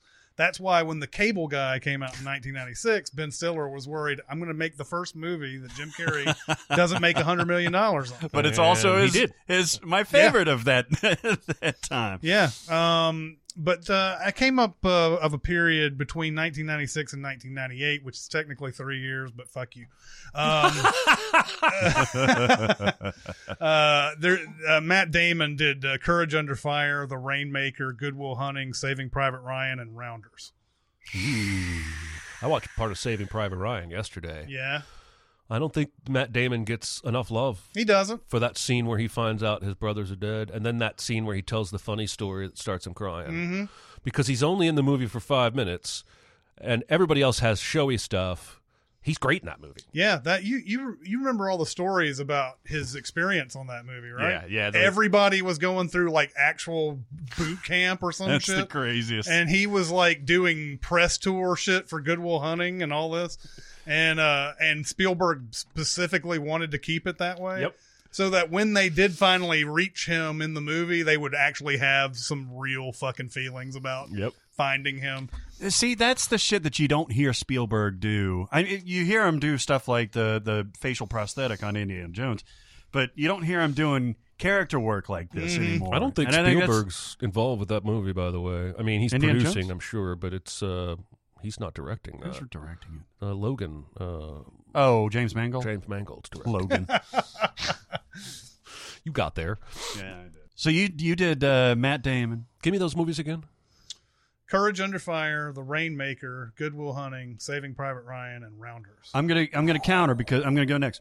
Uh, and this is not even my pick, but because you said one movie, it reminded me. In a two year period, Edward Norton did American History X, Rounders, Fight Club. Then, if you want to expand it a little bit, did Keeping the Faith, which is not a bad movie. Uh, I don't know why I pointed at you. And the score. and songs that's from- a good fucking run. Now, of course, before that, Primal Fear, and he's had a really good run. One of mm-hmm. the songs from Keeping the Faith uh, was performed at my wedding. That may be why mm-hmm. you pointed at me, even though you didn't know that. Possibly so. I'm going to follow up with my actual answer. Oh, oh he's double dipping. Harry Ford. Harry Ford. Back in 1981, or actually in 1980, Empire Strikes Back. Arguably best Star Wars movie mm-hmm. ever made. Uh, 1981, Indiana Jones and the Raiders of the Lost Ark. 1982, Blade Runner. Mm-hmm. Yeah. If you want to keep going, Temple of Doom, Witness, Mosquito Coast, Frantic, but we're not doing that. Blow the question out of the water. I know, but that is three iconic Deckard, Indiana Jones, and Han fucking Solo in a two and a half year span. That's pretty fucking amazing. You know, Yeah. the, it's uh, I don't know what the years would be, but John Williams had a pretty good stretch in there too. Oh, He's yeah. doing, Oh, know, yeah. Indiana Jones and Star Wars and Superman. Mm-hmm. Um, so I'm going to go with the man we've already mentioned today, Mr. Philip Seymour Hoffman, Yeah. who from 1998 to 2000, His whole career, man. Just say his whole career. who 1998 to 2000. No, because he's got stuff in there like that movie you love that I hate, where he can't shoot a basketball. Yeah, Yeah, Um, good. Big Lebowski. It's a great movie. Big Lebowski, Flawless, Magnolia, Talented Mr. Ripley, State and Main, Almost Famous. Oh Jesus Christ! Have you seen Flawless? I have. It's great. It's I saw Flawless. Uh, I rented it from Blockbuster forever ago, and I remember really liking it. But it's before I knew who Philip That's, Seymour Hoffman really um, was. Shit. What? Who directed that? That's a Schumacher. Schumacher. That's right. he Um, directed Flawless. Mm-hmm. What a weird movie for him to Schumacher's entire career is a little entirely. weird. I mean, it's different from what he's done, I guess. Yeah, But him being a gay icon, it, it would make sense. I don't know if he's an icon, but he's a gay film director. Yeah. Makes sense that he would do a movie like this, like Flawless. yeah. I'm just I'm just thinking about tone of his other stuff. right. It's yeah. different from what he's done, Yeah. for sure. Uh, that's a There good pick, That's my, guy. friend. That's my guy right there. That's my good. pick. Actually, I was almost went with Nick Cannon, who has had four children born in the last six months. Wow. let me wrap my head around. Wow. that. Hold on. Four kids. Yes. Were any of them twins or yes. anything? One set of twins, Okay. and then two other children. Obviously, Not the three same woman. different women I or two so. different I believe he's got seven children total. Okay. Uh, four born in the last six months. And I'm just saying, Yo, he could field field a little league that, dude, team. that dude's working. that dude does not take breaks. and he doesn't wear condoms. Apparently He does not. not. he doesn't ever pull out. What is your favorite movie ever? what is your favorite movie ever? Uh, what is your favorite movie near swear, where a character says a clean version of a swear word, but it's not an overdub? It's scripted. This is from Jeremy S. in Nashville, Tennessee. Wow, there are other Jeremy S's that in weird? Nashville. Yeah. That's weird. Um, I'm going to do one that uh, someone thought we should have done with the f bomb question a couple weeks ago, oh, right. which is a Christmas story nice. uh, where Ralphie says fudge. Only I didn't say fudge. I said the mother of all swear words, the f dash dash dash word. In the movie, he says fudge. It's scripted that way. I don't care uh, if he really said fucking quote real life. That'd be Uh, hilarious. Yeah, um, that's that's one that's scripted. The other one, I'm kind of cheating since it's not a movie. Uh, but have you ever seen the Mr. Show sketch that is a Goodfellas parody called Pallies? No. I don't Have you ever I seen that? Did you ever watch Mr. Show that much? no, not much. Oh my God, you guys both would love Mr. I know. Show. I, I every know. time I've watched it, it's been awesome. so much. Um, so like how Mr. Show used to do, where it would it would go from one skit and seamlessly enter another skit. I guess Kids in the Hall used to do that type of thing too. Um, but uh, it's this guy at a restaurant, and he's like, his something's happened to a suit, and uh, and uh, there's like, well, we we know somebody who can take care of this or whatever. And so like it goes seamlessly into this movie where these people are all digging out in the middle of the woods and they're like burying this suit or whatever. And it's like he's like, so yeah, we used to hang out with each other all the time. We were a bunch of pallies. and then pallies comes up on the screen and uh, and uh, so we used to call this guy Johnny one time because he only used to, he only said things once. And like and it was like so it was like man, this really stinks. And the guy's like, what? And, and it's David Cross and he just looks up at him and then comes back start start putting mud over the suit. Oh my god. So then it, it goes to a kitchen scene and it says very clearly edited for television on it and everything. And he's like, boy, this boy, this flimsy soup really tastes really good. And uh, he's like, he's like, uh, I don't give a. I, he's like, you're a you're a mother father, you know, and, I'm- and and all this stuff. And and then like there's a point where Bob Odenkirk flips the guy off and a big circle goes around it and it's a thumb. and they cut out all the violence. Like somebody's like got like pointing a gun and then somebody's just like on the ground. And, um, gotta uh, watch so this. all the all the swears are dubbed, but they were scripted that way because it's an edited for television Nice. uh, takeoff on edited for television. Mother father. Yeah. there's like one where it's like uh it's like mother father Chinese dentist. you know? I tell you what, the kids, the kids these days don't get the uh, frivolity of the dubbed version on network TV. yeah. I mean, Few Good Men had some classics, and I'm not even remembering now. Uh, except I do remember "Forget You, Harold." Yeah, yeah, yeah. Um, and uh, when Jessup does, his, I'm gonna rip your fucking head off and piss in your dead skull. Yeah. You fucked with the wrong Marine. I don't know what they did with that. But it was, Yeah. it was unintelligible. The, what were they? There's some all timers like uh like Big Lebowski's got that one where it's like uh what's it? What is it, John? Instead of fuck a stranger in the Alps Oh ass, my god, this is why you don't. find a stranger in the Alps. Yes, something. Yes, yes. and and and and then and then like RoboCop used to have some good ones too that I used to, I never saw the dubbed version of RoboCop but like but like a lot of those oh there's one where uh there's the scene where Miguel Ferrer is uh talking to uh what's his name Ronny Cox in the bathroom or whatever no it's Ronny Cox talking to Miguel Ferrer Ronny Cox is like, we used to call our uh, used to call our, my boss a bunch of things back in the day, and they used to, you know, I once even called him asshole, and that was like the big deal in RoboCop. so in the dub version, it's like one time we even called him a lot worse. and it's hilarious how they cannot get the ADR to come anywhere close to it. Yeah, it's like a female voice or something like that. Yeah. A lot worse. yeah, yeah, yeah, exactly. So for this answer, I have two that I really like. I love um, in Almost Famous when Zooey Deschanel says "fuck you" Yeah. to her mom uh, because her mom is so strict and they're not supposed to cuss. But even that plays, I think, harder for Frances McDormand than if the kid had said "fuck you." Yeah. Um, what does she? Resp- she's like, uh, is it uh, Patrick Fugit? It says like, oh, she didn't say the the bad word, and she's like, same thing. yeah. same Well, thing. she said he goes. He goes. Uh, well, she didn't actually say. He didn't. She didn't say the actual word, and she goes, "What's the difference?" And he go. And he goes, "The you." and then I've been watching a lot of the Italian Job lately um, because it's on one of the movie channels a lot, and I really like that movie. But um, Mark Wahlberg and the gang they get some supplies from a man named Skinny Pete, who is a massive seven foot, four hundred pound. In real life, he's a former gang member turned musician. Um, and there's that funny scene where he tells Mos Def not to look him in the eye, and Mos Def is like look trying to look anywhere but the 400 pound guy in front of him. uh, most definitely steals that movie. Anyway, um, so Skinny Pete uh, is he calls Mark Wahlberg later because the Ukrainians are after Mark Wahlberg because somebody killed a Ukrainian. I think it was Mark Wahlberg. It was actually Ed Norton, but um, with a mustache. Skinny Pete says one thing I learned is never to mess with mother-in-laws. Mother Nature or mother frickin' Ukrainians. and it's just the, the, image of seeing this 400 pound hulking monster who has to censor his fucks. and I'm sure it's because the movie was PG 13, uh-huh. but he goes, mother frickin', it's not dubbed. He Yeah. says it that way. And I just like the idea that this massive man doesn't actually swear. He near swears his whole life. Uh, Makes This me laugh is every time. uh, this is a very watchable movie, isn't it? Insanely watchable. The the first one is better. For the original is better. The original is better as a film, Yes. but I'm not sure it's as much fun.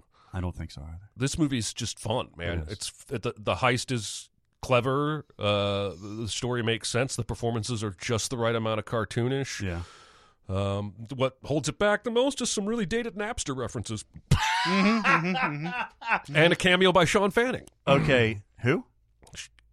The the other Sean that invented Napster, the real one that invented it, but Sean Parker got all the credit. Oh, that's right. That's right. Yeah, yeah. so there's a story uh, because Seth Green's character is nicknamed Napster, and the s- story is told a couple different times that you know he invented Napster, but he fell asleep, and his roommate Shawn Fanning stole it. And there's a flashback of Seth Green asleep on a desk, and Shawn Fanning looking at his computer, going "Ooh," and he takes a disc out. I'm just like, dude, this was the peak of your life. Like you, you invented Napster, you got sued to oblivion, you got to cameo in the Italian Job, and now you're probably a waiter. Like I don't know what the fuck you're doing. but you didn't even get the social network treatment. Like that, that all went to Sean Parker. I got I got to watch that movie again. That's Charlize, Mark Wahlberg, Ed Norton, Donald Sutherland for a hot minute. Seth Green, Seth Mos I thought it was Giovanni Ribisi, but it's Seth Green. I get those two mixed up. That's sometimes. easy enough to do. Mos Def, and that's the crew, right? That's the crew, Yeah. and uh, it's, it's good, man. It's solid. Uh, I don't know which movie channel it's Is, on. is Statham in there? Who? Statham? Jason Statham? Oh, Jason Statham. Sorry, yeah, yeah. That's right. Handsome, yeah. handsome Rob. handsome Rob. Yeah. Yeah, I like because we did movie. a we did an outtake. I remember. I don't know Italian Job as well as you do. I've seen it only once, but uh, we did an outtake on uh, what movie was it? It was a state. It was one. It might have been Fast and Furious or something like that.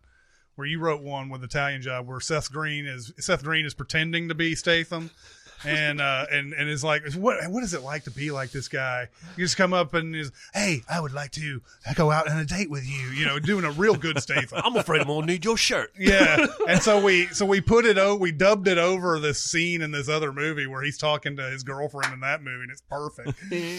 It actually Green does do a pretty good state. Yeah. All right, one that you guys know very well, the listeners, and one that you might not.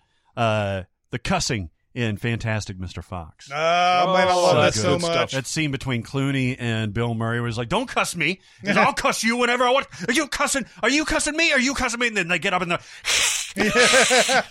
oh my god! I believe every swear in there is a cuss, right? Like they Yes. they say cuss. In fact, the there's swear. even a point where they go past this graffiti laced wall and it just says cuss on it. it's such a great way. I mean, this is still like up there with my favorite Wes Anderson films, and it's a, a level that he didn't get with Isle of Dogs. I don't think of precociousness and stuff like that. Uh, but it's stuff like that. It's the cussing. You cussing me? Yeah, no, that reminds Uh, me of the. I, I put another one down. I didn't answer. That was the the Good Place. That show with um, Kristen Bell. Mm-hmm. I absolutely adore that Because Yes. all the cussing in there is mother forking shirt balls. It's all like cute cussing. What's funny is in the outtakes, every once in a while, uh, Kristen Bell will actually be like, fucking shit. And she's like, ah. Forgot to do it. Because everybody on there has a terrible mouth. Jameela Jamil and all Ted those. Danson is on there. Yeah, yeah, yeah. There was uh I was gonna maybe bring up uh, Nicolas Cage and The Rock, but I couldn't think of real specific. I know there's a point where he's like he's like, "All right, stop with this a hole," Yeah. and he does stuff like that. And then there's the point where he's in the jail cell and and he's like he's like, "So you got out of Alcatraz, but you didn't tell me how you got out of your cell. I figured like you, that would be important information in this situation. Maybe it's like how in the and then he's like, I want to know how in the name of Zeus's butthole you got out of your cell." He also, uh, when he and Sean Connery are going through the bowels of the things, he's like, "So why don't you cut me some frickin' slack?" Yeah, yeah. Uh, my other one is one that, that we don't talk enough about. Johnny Dangerously. Oh Lord. You want to watch an iconic Yep. Michael Keaton performance uh, from really, really in his comic prime, 1984. He's playing uh, a gangster, Johnny Dangerously, and he's got this. He's got it down perfectly. And so, at the beginning of the movie, he steals from uh, one of the rival mobsters, who's this uh, Hungarian guy or something like that. Mother frickin' And, uh, Hungarians.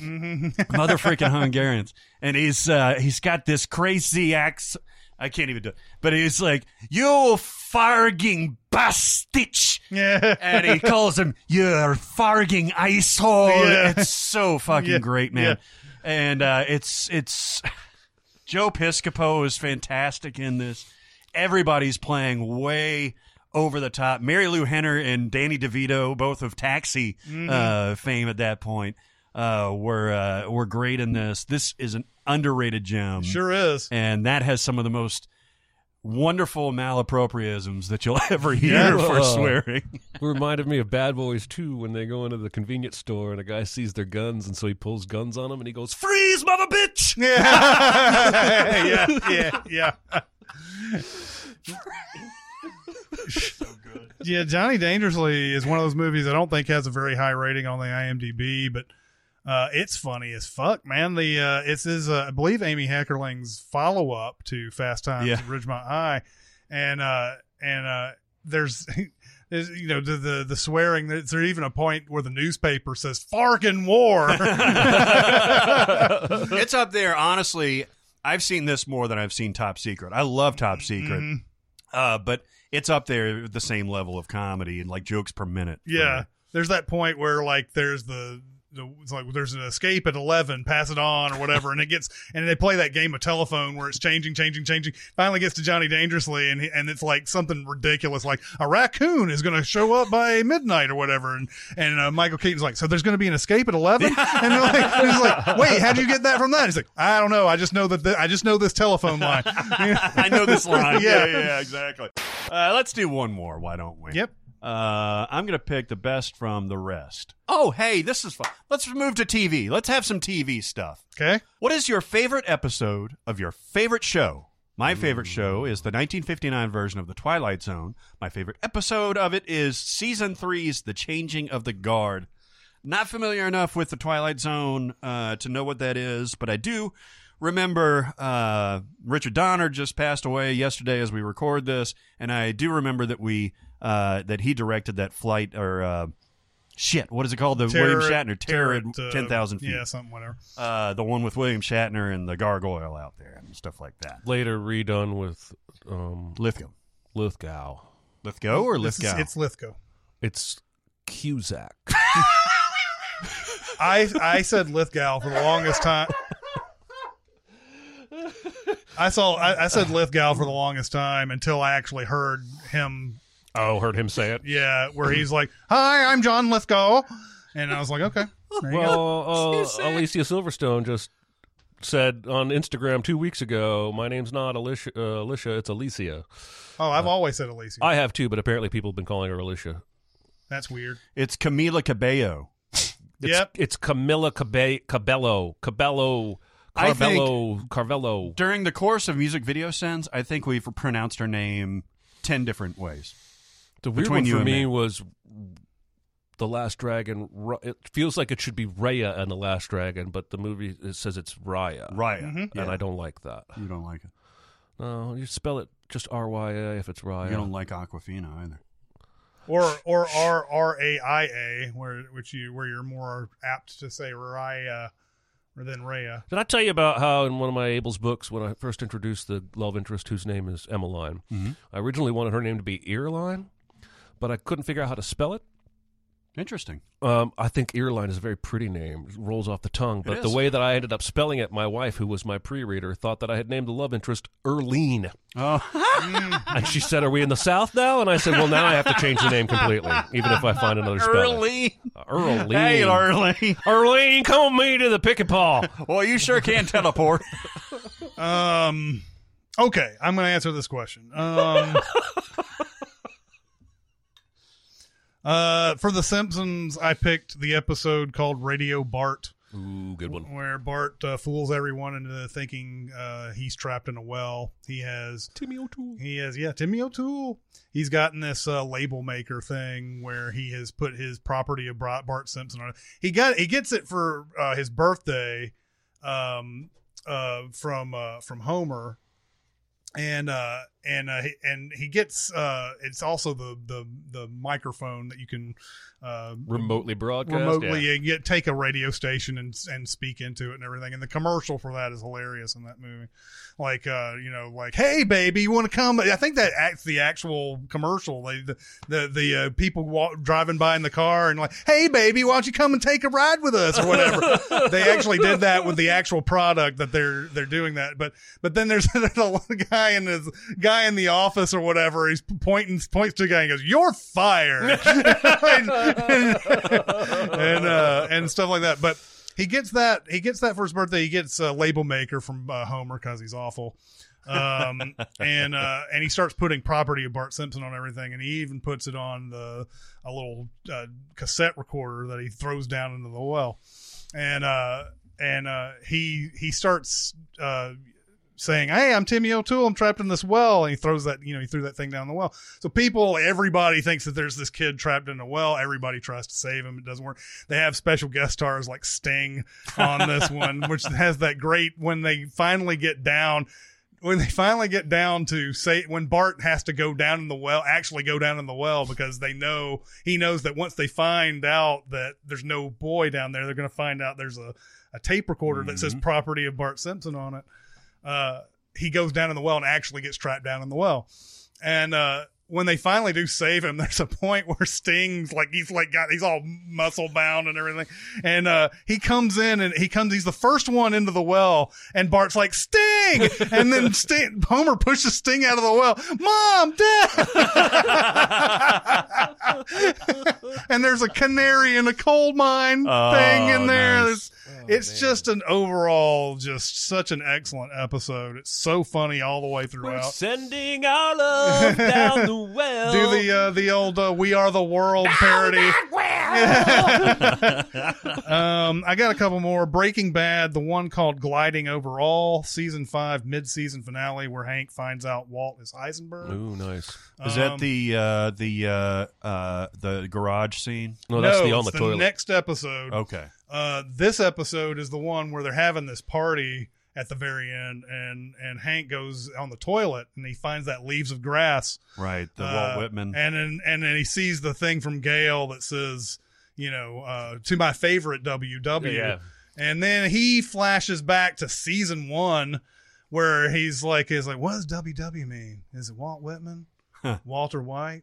And he's like, "You got me." And then Hank has this look on his face, like, Oh, that's such a great. that- both of those, that and the subsequent episodes, have the most amazing finale, final shots. Oh, my Oh God. yeah, and uh, in Game of Thrones, uh, season six is the Winds of Winter, uh, where Cersei destroys the fuck out of the Sept of Baelor. My destroy- God, that episode is amazing. it's so good. I remember we were we were doing the podcast at the time. That episode came out, and then we talked uh, some Game of Thrones or whatever. And I said it's amazing to watch a, an, a television episode where you think you're seeing history, like you're actually seeing real history involved. It's fictional as fuck, but it looks, it feels like history. That's how amazing that episode was. Okay, so I I was absent during this uh, season of Game of Thrones. Is this where she takes the Blackwater, st- uh, not the black, the the green stuff? Yeah, yeah. And nukes like the whole rival. He, she puts the a whole ton of it in there. Yeah, and uh, with uh, what's her name? Uh, the, uh, the Margaery, Margaery, yeah. The, and then all of the religious people are there. The sparrow Yeah. and all his flock. And doesn't she like take a sip of wine afterwards or something? Mm-hmm. Uh, she's watching the explosion and she's quite pleased with herself. And it- and I think yeah. she ends. She also kills. the Uh, woman who tortured her. yeah, she. Well, and and and so what's her name? Uh, God, what's her actor's name? Isn't that Margaery? Yeah, it is. But I'm trying to think of the. Uh, I love her. She's- I mean, she's okay. Let me look this up real quick. I can't think of her name. Natalie uh, You're on it. Dormer. Dormer. Dormer. Um, so she, she kills her in the process, and then her son jumps off of the fucking thing, Because his which wife is became dead. a which became a meme after a while. But what now? Because his because his beloved wife is dead. Yeah, now. yeah, He he fell hard for her, man, like him instantly. he sure did. Hmm. And uh, she's she's dead now. That and he doesn't have any reason to live after that. is so great because it's not just what happens, but the first 15 minutes of that episode are al- there's almost no dialogue. There's a little bit of dialogue at the sept, but they're like, she's not here. This means something. Yada. But it's mostly this just this piano droning, dong, dong, dong, dong, and uh, it's. I'm so glad you picked that episode. It probably is the best episode of that whole show. It's mine. I and there's a lot of more famous episodes, I think, but that one, that one just I just remember afterwards just going, my God, how did it? They this is a miracle they pulled this one off. and it's it makes it makes all the stuff that happens later on when they fuck up the last season even more puzzling when when you see when you see how good that episode I still say history is going to show it's it was the fault of the actors.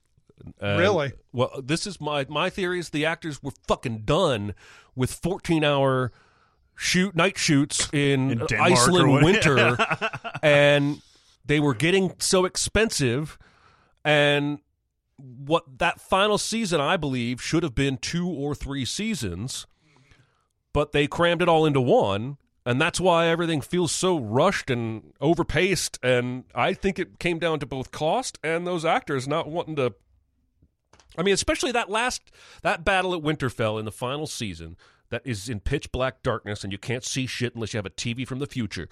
They shot that for months. Months and months and months. Some of these actors were going out into the cold into the fucking snow. I think it's probably fucking grueling. I think Yeah. I'm I'm still I'm still uh, on the in the camp that blames the creators, but Yep. we'll we'll I, I'm it'll be interesting to see if anything comes out about that, especially since they're making what 500 other uh, if the next thing they go on to make is solid from beginning to end, that will go a long way towards making the Game of Thrones ending not necessarily their fault. Mm-hmm. That's what that's the reason I'm more willing to like you just said the reason I'm on my side because everything was so great and expertly paced up until that last season. How could they drop the ball so badly? And maybe they did. That's entirely What's possible. hilarious is I was gone for like two, two and a half seasons and came back on uh, season seven. It was the worst one. Yeah, Like, you ah, chose right. poorly. You chose, chose poorly. poorly. What do you got? I don't remember what the fuck we're talking about. Uh, favorite, favorite episode, favorite, favorite TV, TV show. show. Uh, I put some cliches on there. Ham radio from Frasier. Talked about that before. Mhm. Uh, the one with the embryos from Friends. Talked about that before. Trivia episode. That's the trivia has episode. very little to do with embryos. Yeah, indeed. Yeah, the title's fucked up. Um, but I decided to go with uh, two other ones. Um, I'm going to go with Walkabout from Lost. Ooh, that's which a great one. Is do we? I don't really care about spoiling Lost. I don't but think we have we can. I don't think we need to worry about spoiling that. it is the first episode that of the show. I think it was the fifth episode that pulls the rug out from under you. Mm-hmm. This is the episode where I'm just going to say it. Uh, you've been five episodes in. There's some kind of a smoke monster. There was an airplane crash. We're getting a little bit of whoa differences. Uh, pe- people trying to decide how to live and how they're going to get food and water. And then the flashback. Every episode has had flashbacks so far uh, to bef- to the person's life before they're on the island. And this fifth episode is following John Locke, the man in a wheelchair or the man not in a wheelchair, flashes back to before he got on the plane. He's wheelchair bound. He's mm-hmm. been walking around this island with no problem, has made no mention of a wheelchair, but it cuts back to he wants to do this walkabout, this Australian killer walkabout, and they're like, You can't do it. And he's going, Don't tell me what I can't do. And it pans around and shows him in a wheelchair, and I will never forget that sensation Yeah. of realizing this show is way ahead of me. Yeah. Now, that didn't always remain the case, but in that in that moment, I felt euphoria at like re- realizing this is so much deeper than I thought it was. Yep. Who else has changed? Oh, I'm getting goosebumps just now mm-hmm. thinking about it. But there's also it ties very much into my own stubborn streak. That whole "don't tell me what I can't do" kind of a moment really resonates with me, and and so I was already on board. And then you showed me the wheelchair. My God. Okay. Mm-hmm. Then the other one I want to talk about is The Wire, season four. Uh, episode 13. It's called Final Grades. It's the last episode of that season. The last episode of every Wire season ends with a montage that sh- sort of shows you in the coming weeks and months after what you've just watched, here's where everybody's at. And so one season, when McNulty gets busted down after the first season, it shows him on a boat in the montage, and you're like, oh, he's going to be a boat. Co- he's going to be striking distance in the next season. well, the fourth season is the one that follows uh, the school system and the mayor race. Um, and the school system, we follow four boys um, who are all at the precipice, right, if you will. Uh, one is in foster care. It's Randy. Uh, one doesn't ever shower because he doesn't have a home or clothes. That's Dookie. Uh, then you got Michael, who's been trying to get recruited, but people are trying to recruit him into this drug system, this crime system. Um, I'm blanking on the other kid, like some kind of a moron. Oh, uh, Namond, who is the son of Wee-Bey from a previous season, uh, who's in jail. He's a rapper. I don't remember which one. Um, he's a rapper. Yeah. one Yeah. of those rappers. Mhm. Um, of those. and so we follow these four boys, and the whole season, they're, they're kids, right? So there's moments of joy, there's moments of camaraderie and friendship, but this broken place they live is lying in wait to claim them. Um, and it's this foreboding thing all season long, right? And you get, if you're me, you get really attached to these kids. A lot of the characters in The Wire go season to season, but these kids are basically only in this season. Um, and the montage shows you how badly it goes for all but one of them. Yeah. Uh, and now this is the season where one of the cops has set up Amsterdam, where he basically takes this you know, uninhabited block of empty houses and decides to turn the other way to the drug trade. And so people can sell drugs there, people can buy drugs there. They essentially legalize drugs in this Mhm. one area of Baltimore. He ends up getting fired for it. Probably should have. but he adopts Namond with permission from the guy's father who's in prison uh, because they know he's the most hot-headed and he is very close to becoming a life of crime and getting killed. That's the only happy ending in the montage, is you see him on the front porch with his new adopted father. Hmm. Um, everybody else's story is bad. Randy goes to a new foster home. But he witnessed a murder halfway through the season, and so he becomes known as a snitch. So as soon as he enters his new foster home, all of his brothers start beating the shit out of him. Oh shit. Dookie is definitely on the street now forever and and hopped up on heroin and doing drugs with some creepy old homeless person. Mhm. And Michael is an assassin for the drug dealer, Mhm. and you see him commit a murder. It is just a gut punch, man. After a season where so many flashes of hope. I'm talking way too long about this. I apologize. No, But it's the- it's a. s- I think it's an episode worth going into detail. Yeah, uh, thank you. I uh, just i there's so much hope shown, and then the end of that montage is just like one out of every four of these kids is probably fucked. Yeah, uh, and it's systemic, and that's what the Wire's trying to show you by focusing on different um, parts of the municipality. Uh, on each season, we did the newspaper in the fifth season, just to Mhm. show you how systemic this this is. Um, to gut punch. That is my favorite episode of The Wire by bar none. Yeah, But- the the Amsterdam thing is such an interesting uh, uh, addition or whatever to like uh, to it's a it solves it solves a problem because the very beginning of that season they're talking about how the numbers are too high and Yep. and the cops are all like what you what the fuck do you want us to do i mean we're doing everything we want we we can do here uh and and uh and the this guy decides i'm going to just make this one block basically legal. And uh and um so like then you it, it's it's one of those every time you every time you're you know you're in amsterdam in that season because because you always hear somebody go WMDs and um and um uh there's a I think is it is it is it Omar that drives up to this thing? He's talking to somebody and he goes he goes I don't want any part of this I think If- so, yeah. if we if we start do, if we start going here we're all going to be in the pokey and then drives off you know um but yeah man that, yeah that's uh, that's a really good episode Oh, geez, mine are going to seem shitty by comparison. Yeah, Oh, you're right. wait. We should like, quit. Rick and Morty season two Yeah. episode pickle. No, if you if you want to lighten it up a little bit, and of course, I still have not seen The Wire, so I'm, I'm just. I just you know what's funny? I know that I know this sounds like pressure. This The Wire is such a Barrett show. I Hmm. mean, it's like it's like it was made for you. and it's crazy that you haven't seen The Wire. How many seasons is it? Five. Five It's seasons. five seasons. All right, I'm gonna do it. I'm gonna do it. You dig it the most. Uh, you want to watch some fun stuff and some comedians at the top of their game do some parody. It's the Bunker episode of Documentary Now. Ah. it's the War Room, and I actually just did this recently. There was a side by side comparison on YouTube. I'll send it to you of the footage from James Carville in the War Room and George Stephanopoulos, and uh, the Bunker with Bill Hader and Fred Armisen, and it's just absolutely exact. What they do is they pay homage to these things, but also elevate them. And you know, Bill Hader is James Carville essentially. Teddy uh, Redbone. Uh, he uh, he he just goes off. He's trying to add some uh, some stuff to a, a political ad, and he's like, maybe it's too negative. And he's like, here's what we do. He would say, maybe it's his last birthday in office. And he's like, well, that implies that he's we want him to die. He's like, no, it's his last birthday in office. All right, so here what we do. We do that, and then I want some creepy kids singing at the end of this this thing. creepy as shit, okay? and it's so good. Hey, He goes through George Stephanopoulos or Fred Armisen playing him is like, you think I'm uh, like the quiet hunk? And she's like, "That's what that's what they call you." And, Teddy Redbone, Bill Hader is like, "Yeah, I got some nicknames too, like uh, the Texas Tornado, Suspects Arsonist."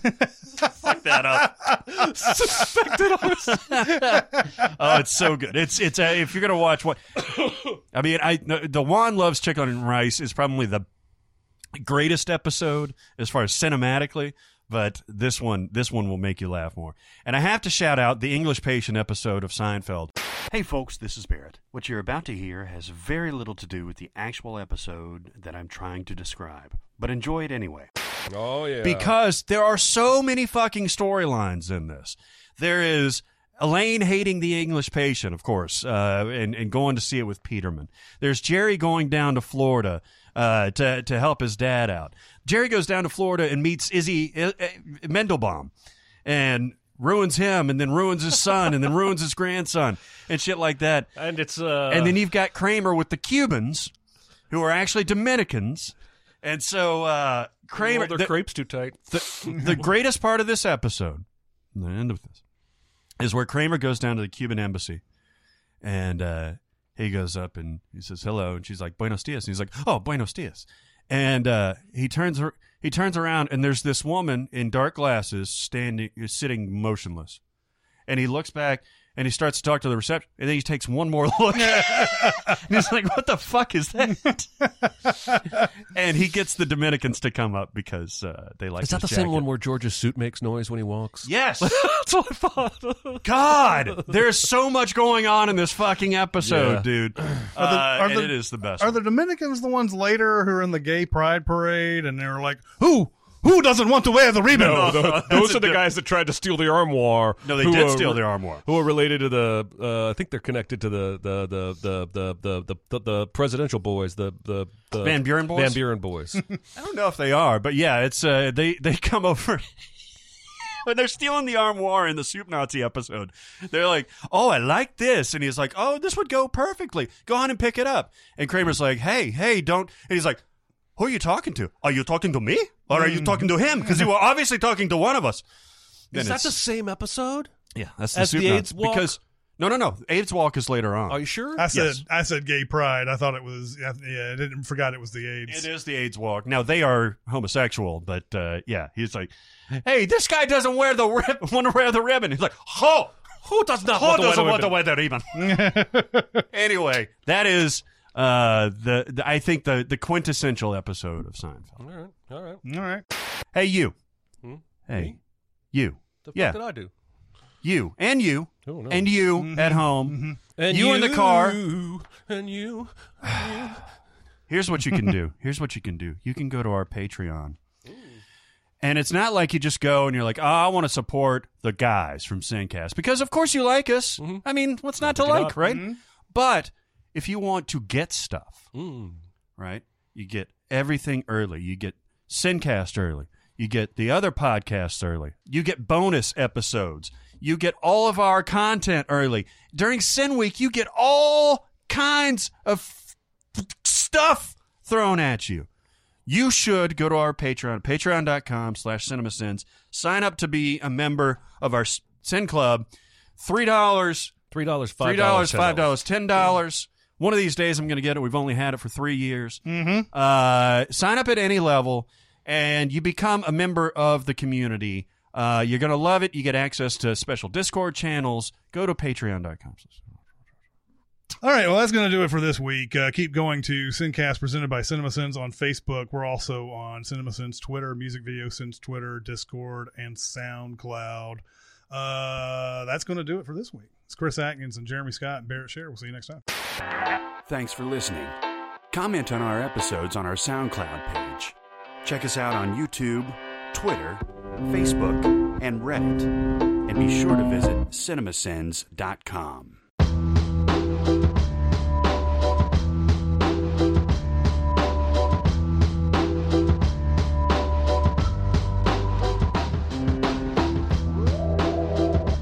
So uh, I was browsing Netflix to see uh, over the weekend if there was anything to watch, and the game was on there.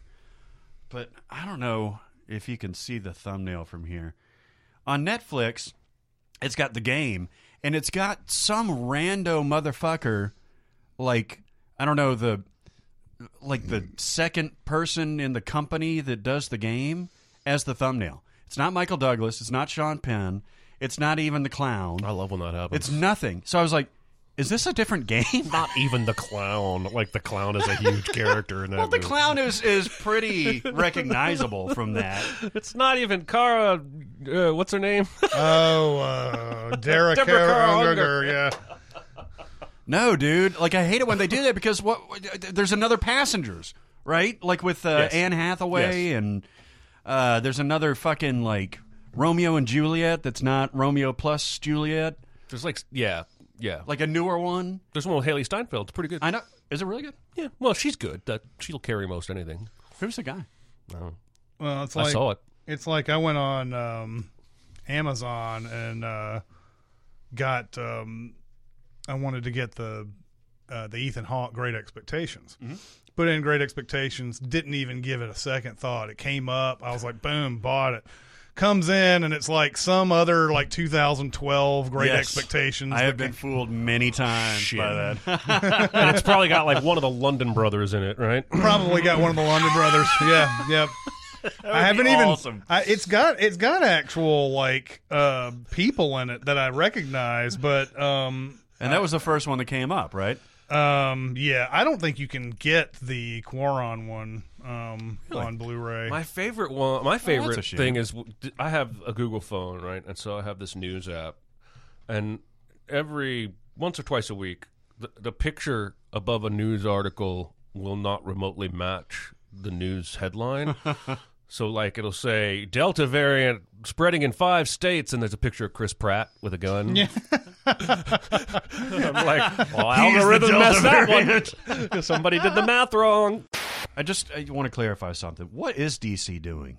So we've got Joker, but we're still continuing the DCEU, but we don't know if Cavill and we're almost positive Affleck is not on board, right? Because there's going to be an Aquaman 2.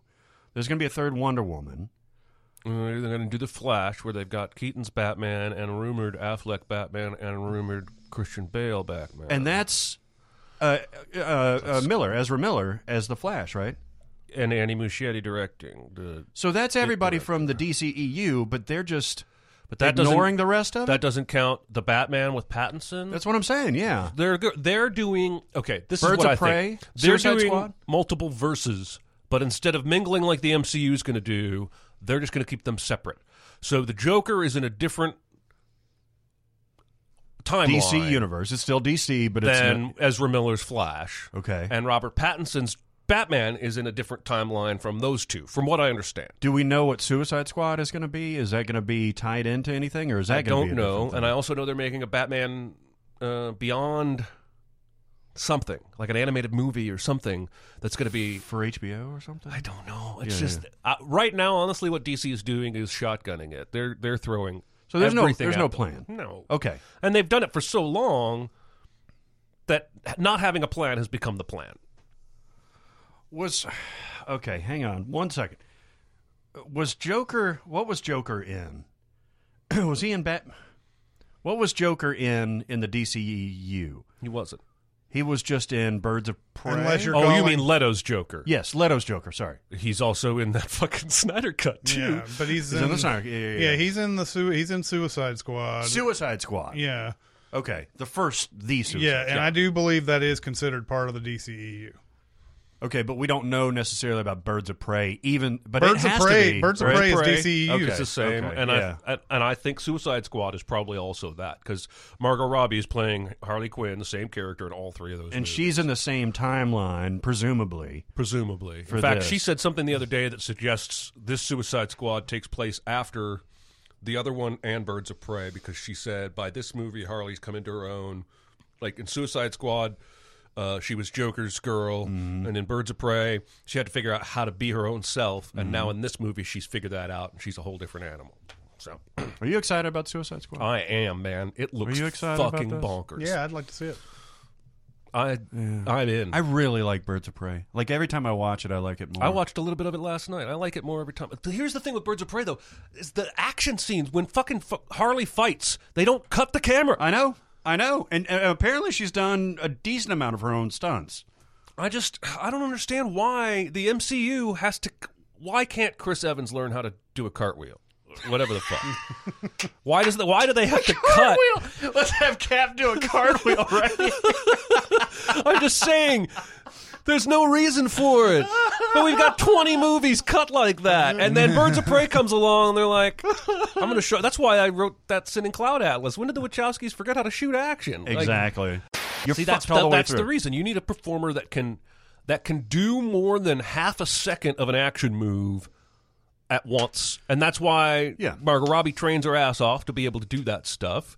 And that's why I made the, the cartwheel joke about Chris Evans. He clearly puts in the wait time. Yeah. Why can't they train him on fights? Counterpoint: Scarlett Johansson this morning, I saw uh, that she had said, "You know what? We should focus on the acting and let stunt people do stunts." Fair enough. Um, Fair enough. And I, I, I understand that, But like, you can't do a couple of karate chops and a fucking kick. Well, or we something know she like can that. cock guns. She, Yep. she can Mhm. cock the Sure. shit out of that gun. It's true. Um, uh, Chris Evans told us plainly in Scott Pilgrim versus the World what he does with these action scenes. He's, he lets his other guys do it while he gets blazed in his winnie. I mean, yeah, when you see the stuff that you know Keanu's been doing, and you know, even if you if it's hard to get insurance for for some of these crazy stunts, you don't need a crazy amount of in, insurance for Just fucking do hand to hand. Combat. What they're doing. Uh, see, I both hate and love what they're doing on this new Indiana Jones movie because they've got like like a hyper realistic like prosthetic f- mask on the stuntman. Really? And he looks like from from 30 feet out, he looks like Harrison Ford. Really, I did not know this. And well, Harrison Ford's 112. No, no, no, I understand that, but stuff. I didn't realize he broke were- his leg just contemplating a stunt the other Mhm, day. mhm. But uh, like, oh shit! and so, but I, I hate this because essentially, it's not really Indiana Jones so much anymore. But I also love it because it's perfect for those kinds of moments. We can have great action, Yeah. that doesn't necessarily cut. But I'm not pulled out of the movie by seeing the stuntman who clearly doesn't look like Harrison Yeah. Ford. yeah, yeah. I'm. I think I'm for this. Yeah. Because there were a lot of Instagram videos of her like pulling semi tires and breaking trees over her knee and shit, doing cartwheels. Doing cartwheels. Mhm. As long as you can do a cartwheel, that's Right. fine. And You do can- it in space. You can do any action scene if you know how to do a cartwheel. I want to see Chris Evans try to do a cartwheel now. I bet he does a perfect cartwheel. I bet he could do an amazing. I don't think cartwheel. he's too top heavy. he's too top heavy. Yeah. no, not anymore. Actually, Oh. you don't know what he's packing. He may be. He may be just right. he may have center of gravity just just right. Mm-hmm, mm-hmm. He's got a. He does a cartwheel. You see this giant dong. Yeah. mm-hmm. Mm-hmm. Yep. Oops. Looks like the letter M. Imagine going. Imagine, imagine there being outtakes of the Watchmen movie, and Doctor Manhattan is doing cartwheels in the background. His blue Yeah. penis is just funk, flopping like a extra. Dope Did you see uh, Seth Rogen's story yesterday about Paul Rudd? Mm-hmm. My God, That's so awesome. you see it, Barrett, with the back rub. Jesus, I feel like Paul Rudd is the like just the best dude ever. Like I want to know him. Yeah. Yeah. Like People said the same thing about.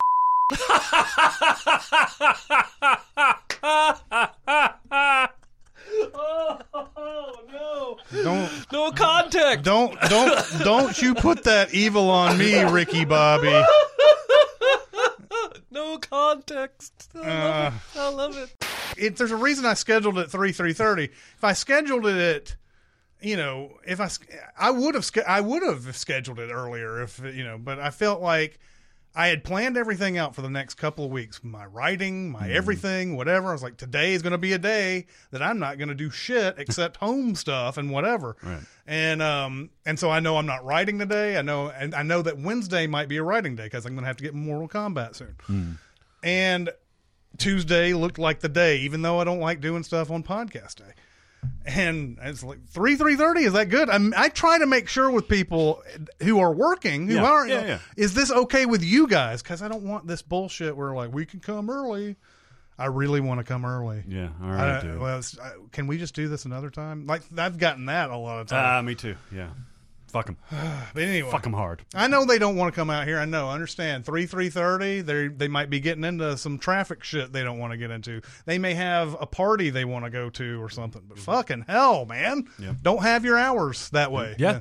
Yeah, go shut shut down your fucking business. You should go back to Thompson Lane. Yeah, yeah, yeah. Shut down this fucking business. What would right be now. well, what would be even funnier is if I drove out there during the time they're supposed to be here. that would be Hey, are you guys there yet? yeah, Can you call your guys and see if they're out of my house? Yeah, yeah, yeah. I drove down here so that we could drive me back to my house. That's, yeah. That's like uh, Seinfeld going down to the uh, office to heckle the. heckle her. It still cracks me up that Seth Rogen, like, legit thought he had a shot to get cast in that role, like, because he wrote it, Yeah, yeah. and they yeah. wrote it years before they made it, and he tried, he like was still pulling for it, even though he was clearly too big and see. too old. What's the age difference between Jonah Hill and Seth Rogen? I don't know if it's big, but it, in that movie, No, it I looks agree. like eight years. Yeah, especially with like the fucking handlebar. What's your guess on Jonah Hill's age? I'm gonna say thirty-nine. yeah, you're closer, I bet. Seth Rogen's probably 44. No, he's 37. Okay. Oh, that's a 36. That's pretty close. Seth Rogen is looks like a crusty 44 though. If he is. Chris, how old is Seth Rogen? I think he was born in 82. He is 39. He's 2 years older than Jonah Hill. Wow, but in Superbad he looks 8 He years looks older like than he's him. yeah, yeah. That's not. Well, maybe that make that explains why he was pushing so hard to, to play the role. Right, yeah, Because yeah, he's yeah. like, age-wise, I'm only 2 years older than this guy. well, so in 2000 what was that? 2008? Superbad? Mm, I don't remember. 2007. 2007. So he's 25, right? and Jonah Hill was 23 and he was playing a fucking high schooler. Yeah, but Jonah Hill looks like a 16-year-old in that movie. He like, does. completely pulls it off. Absolutely does. I don't know Although- if we're going to be able to keep any of this, though.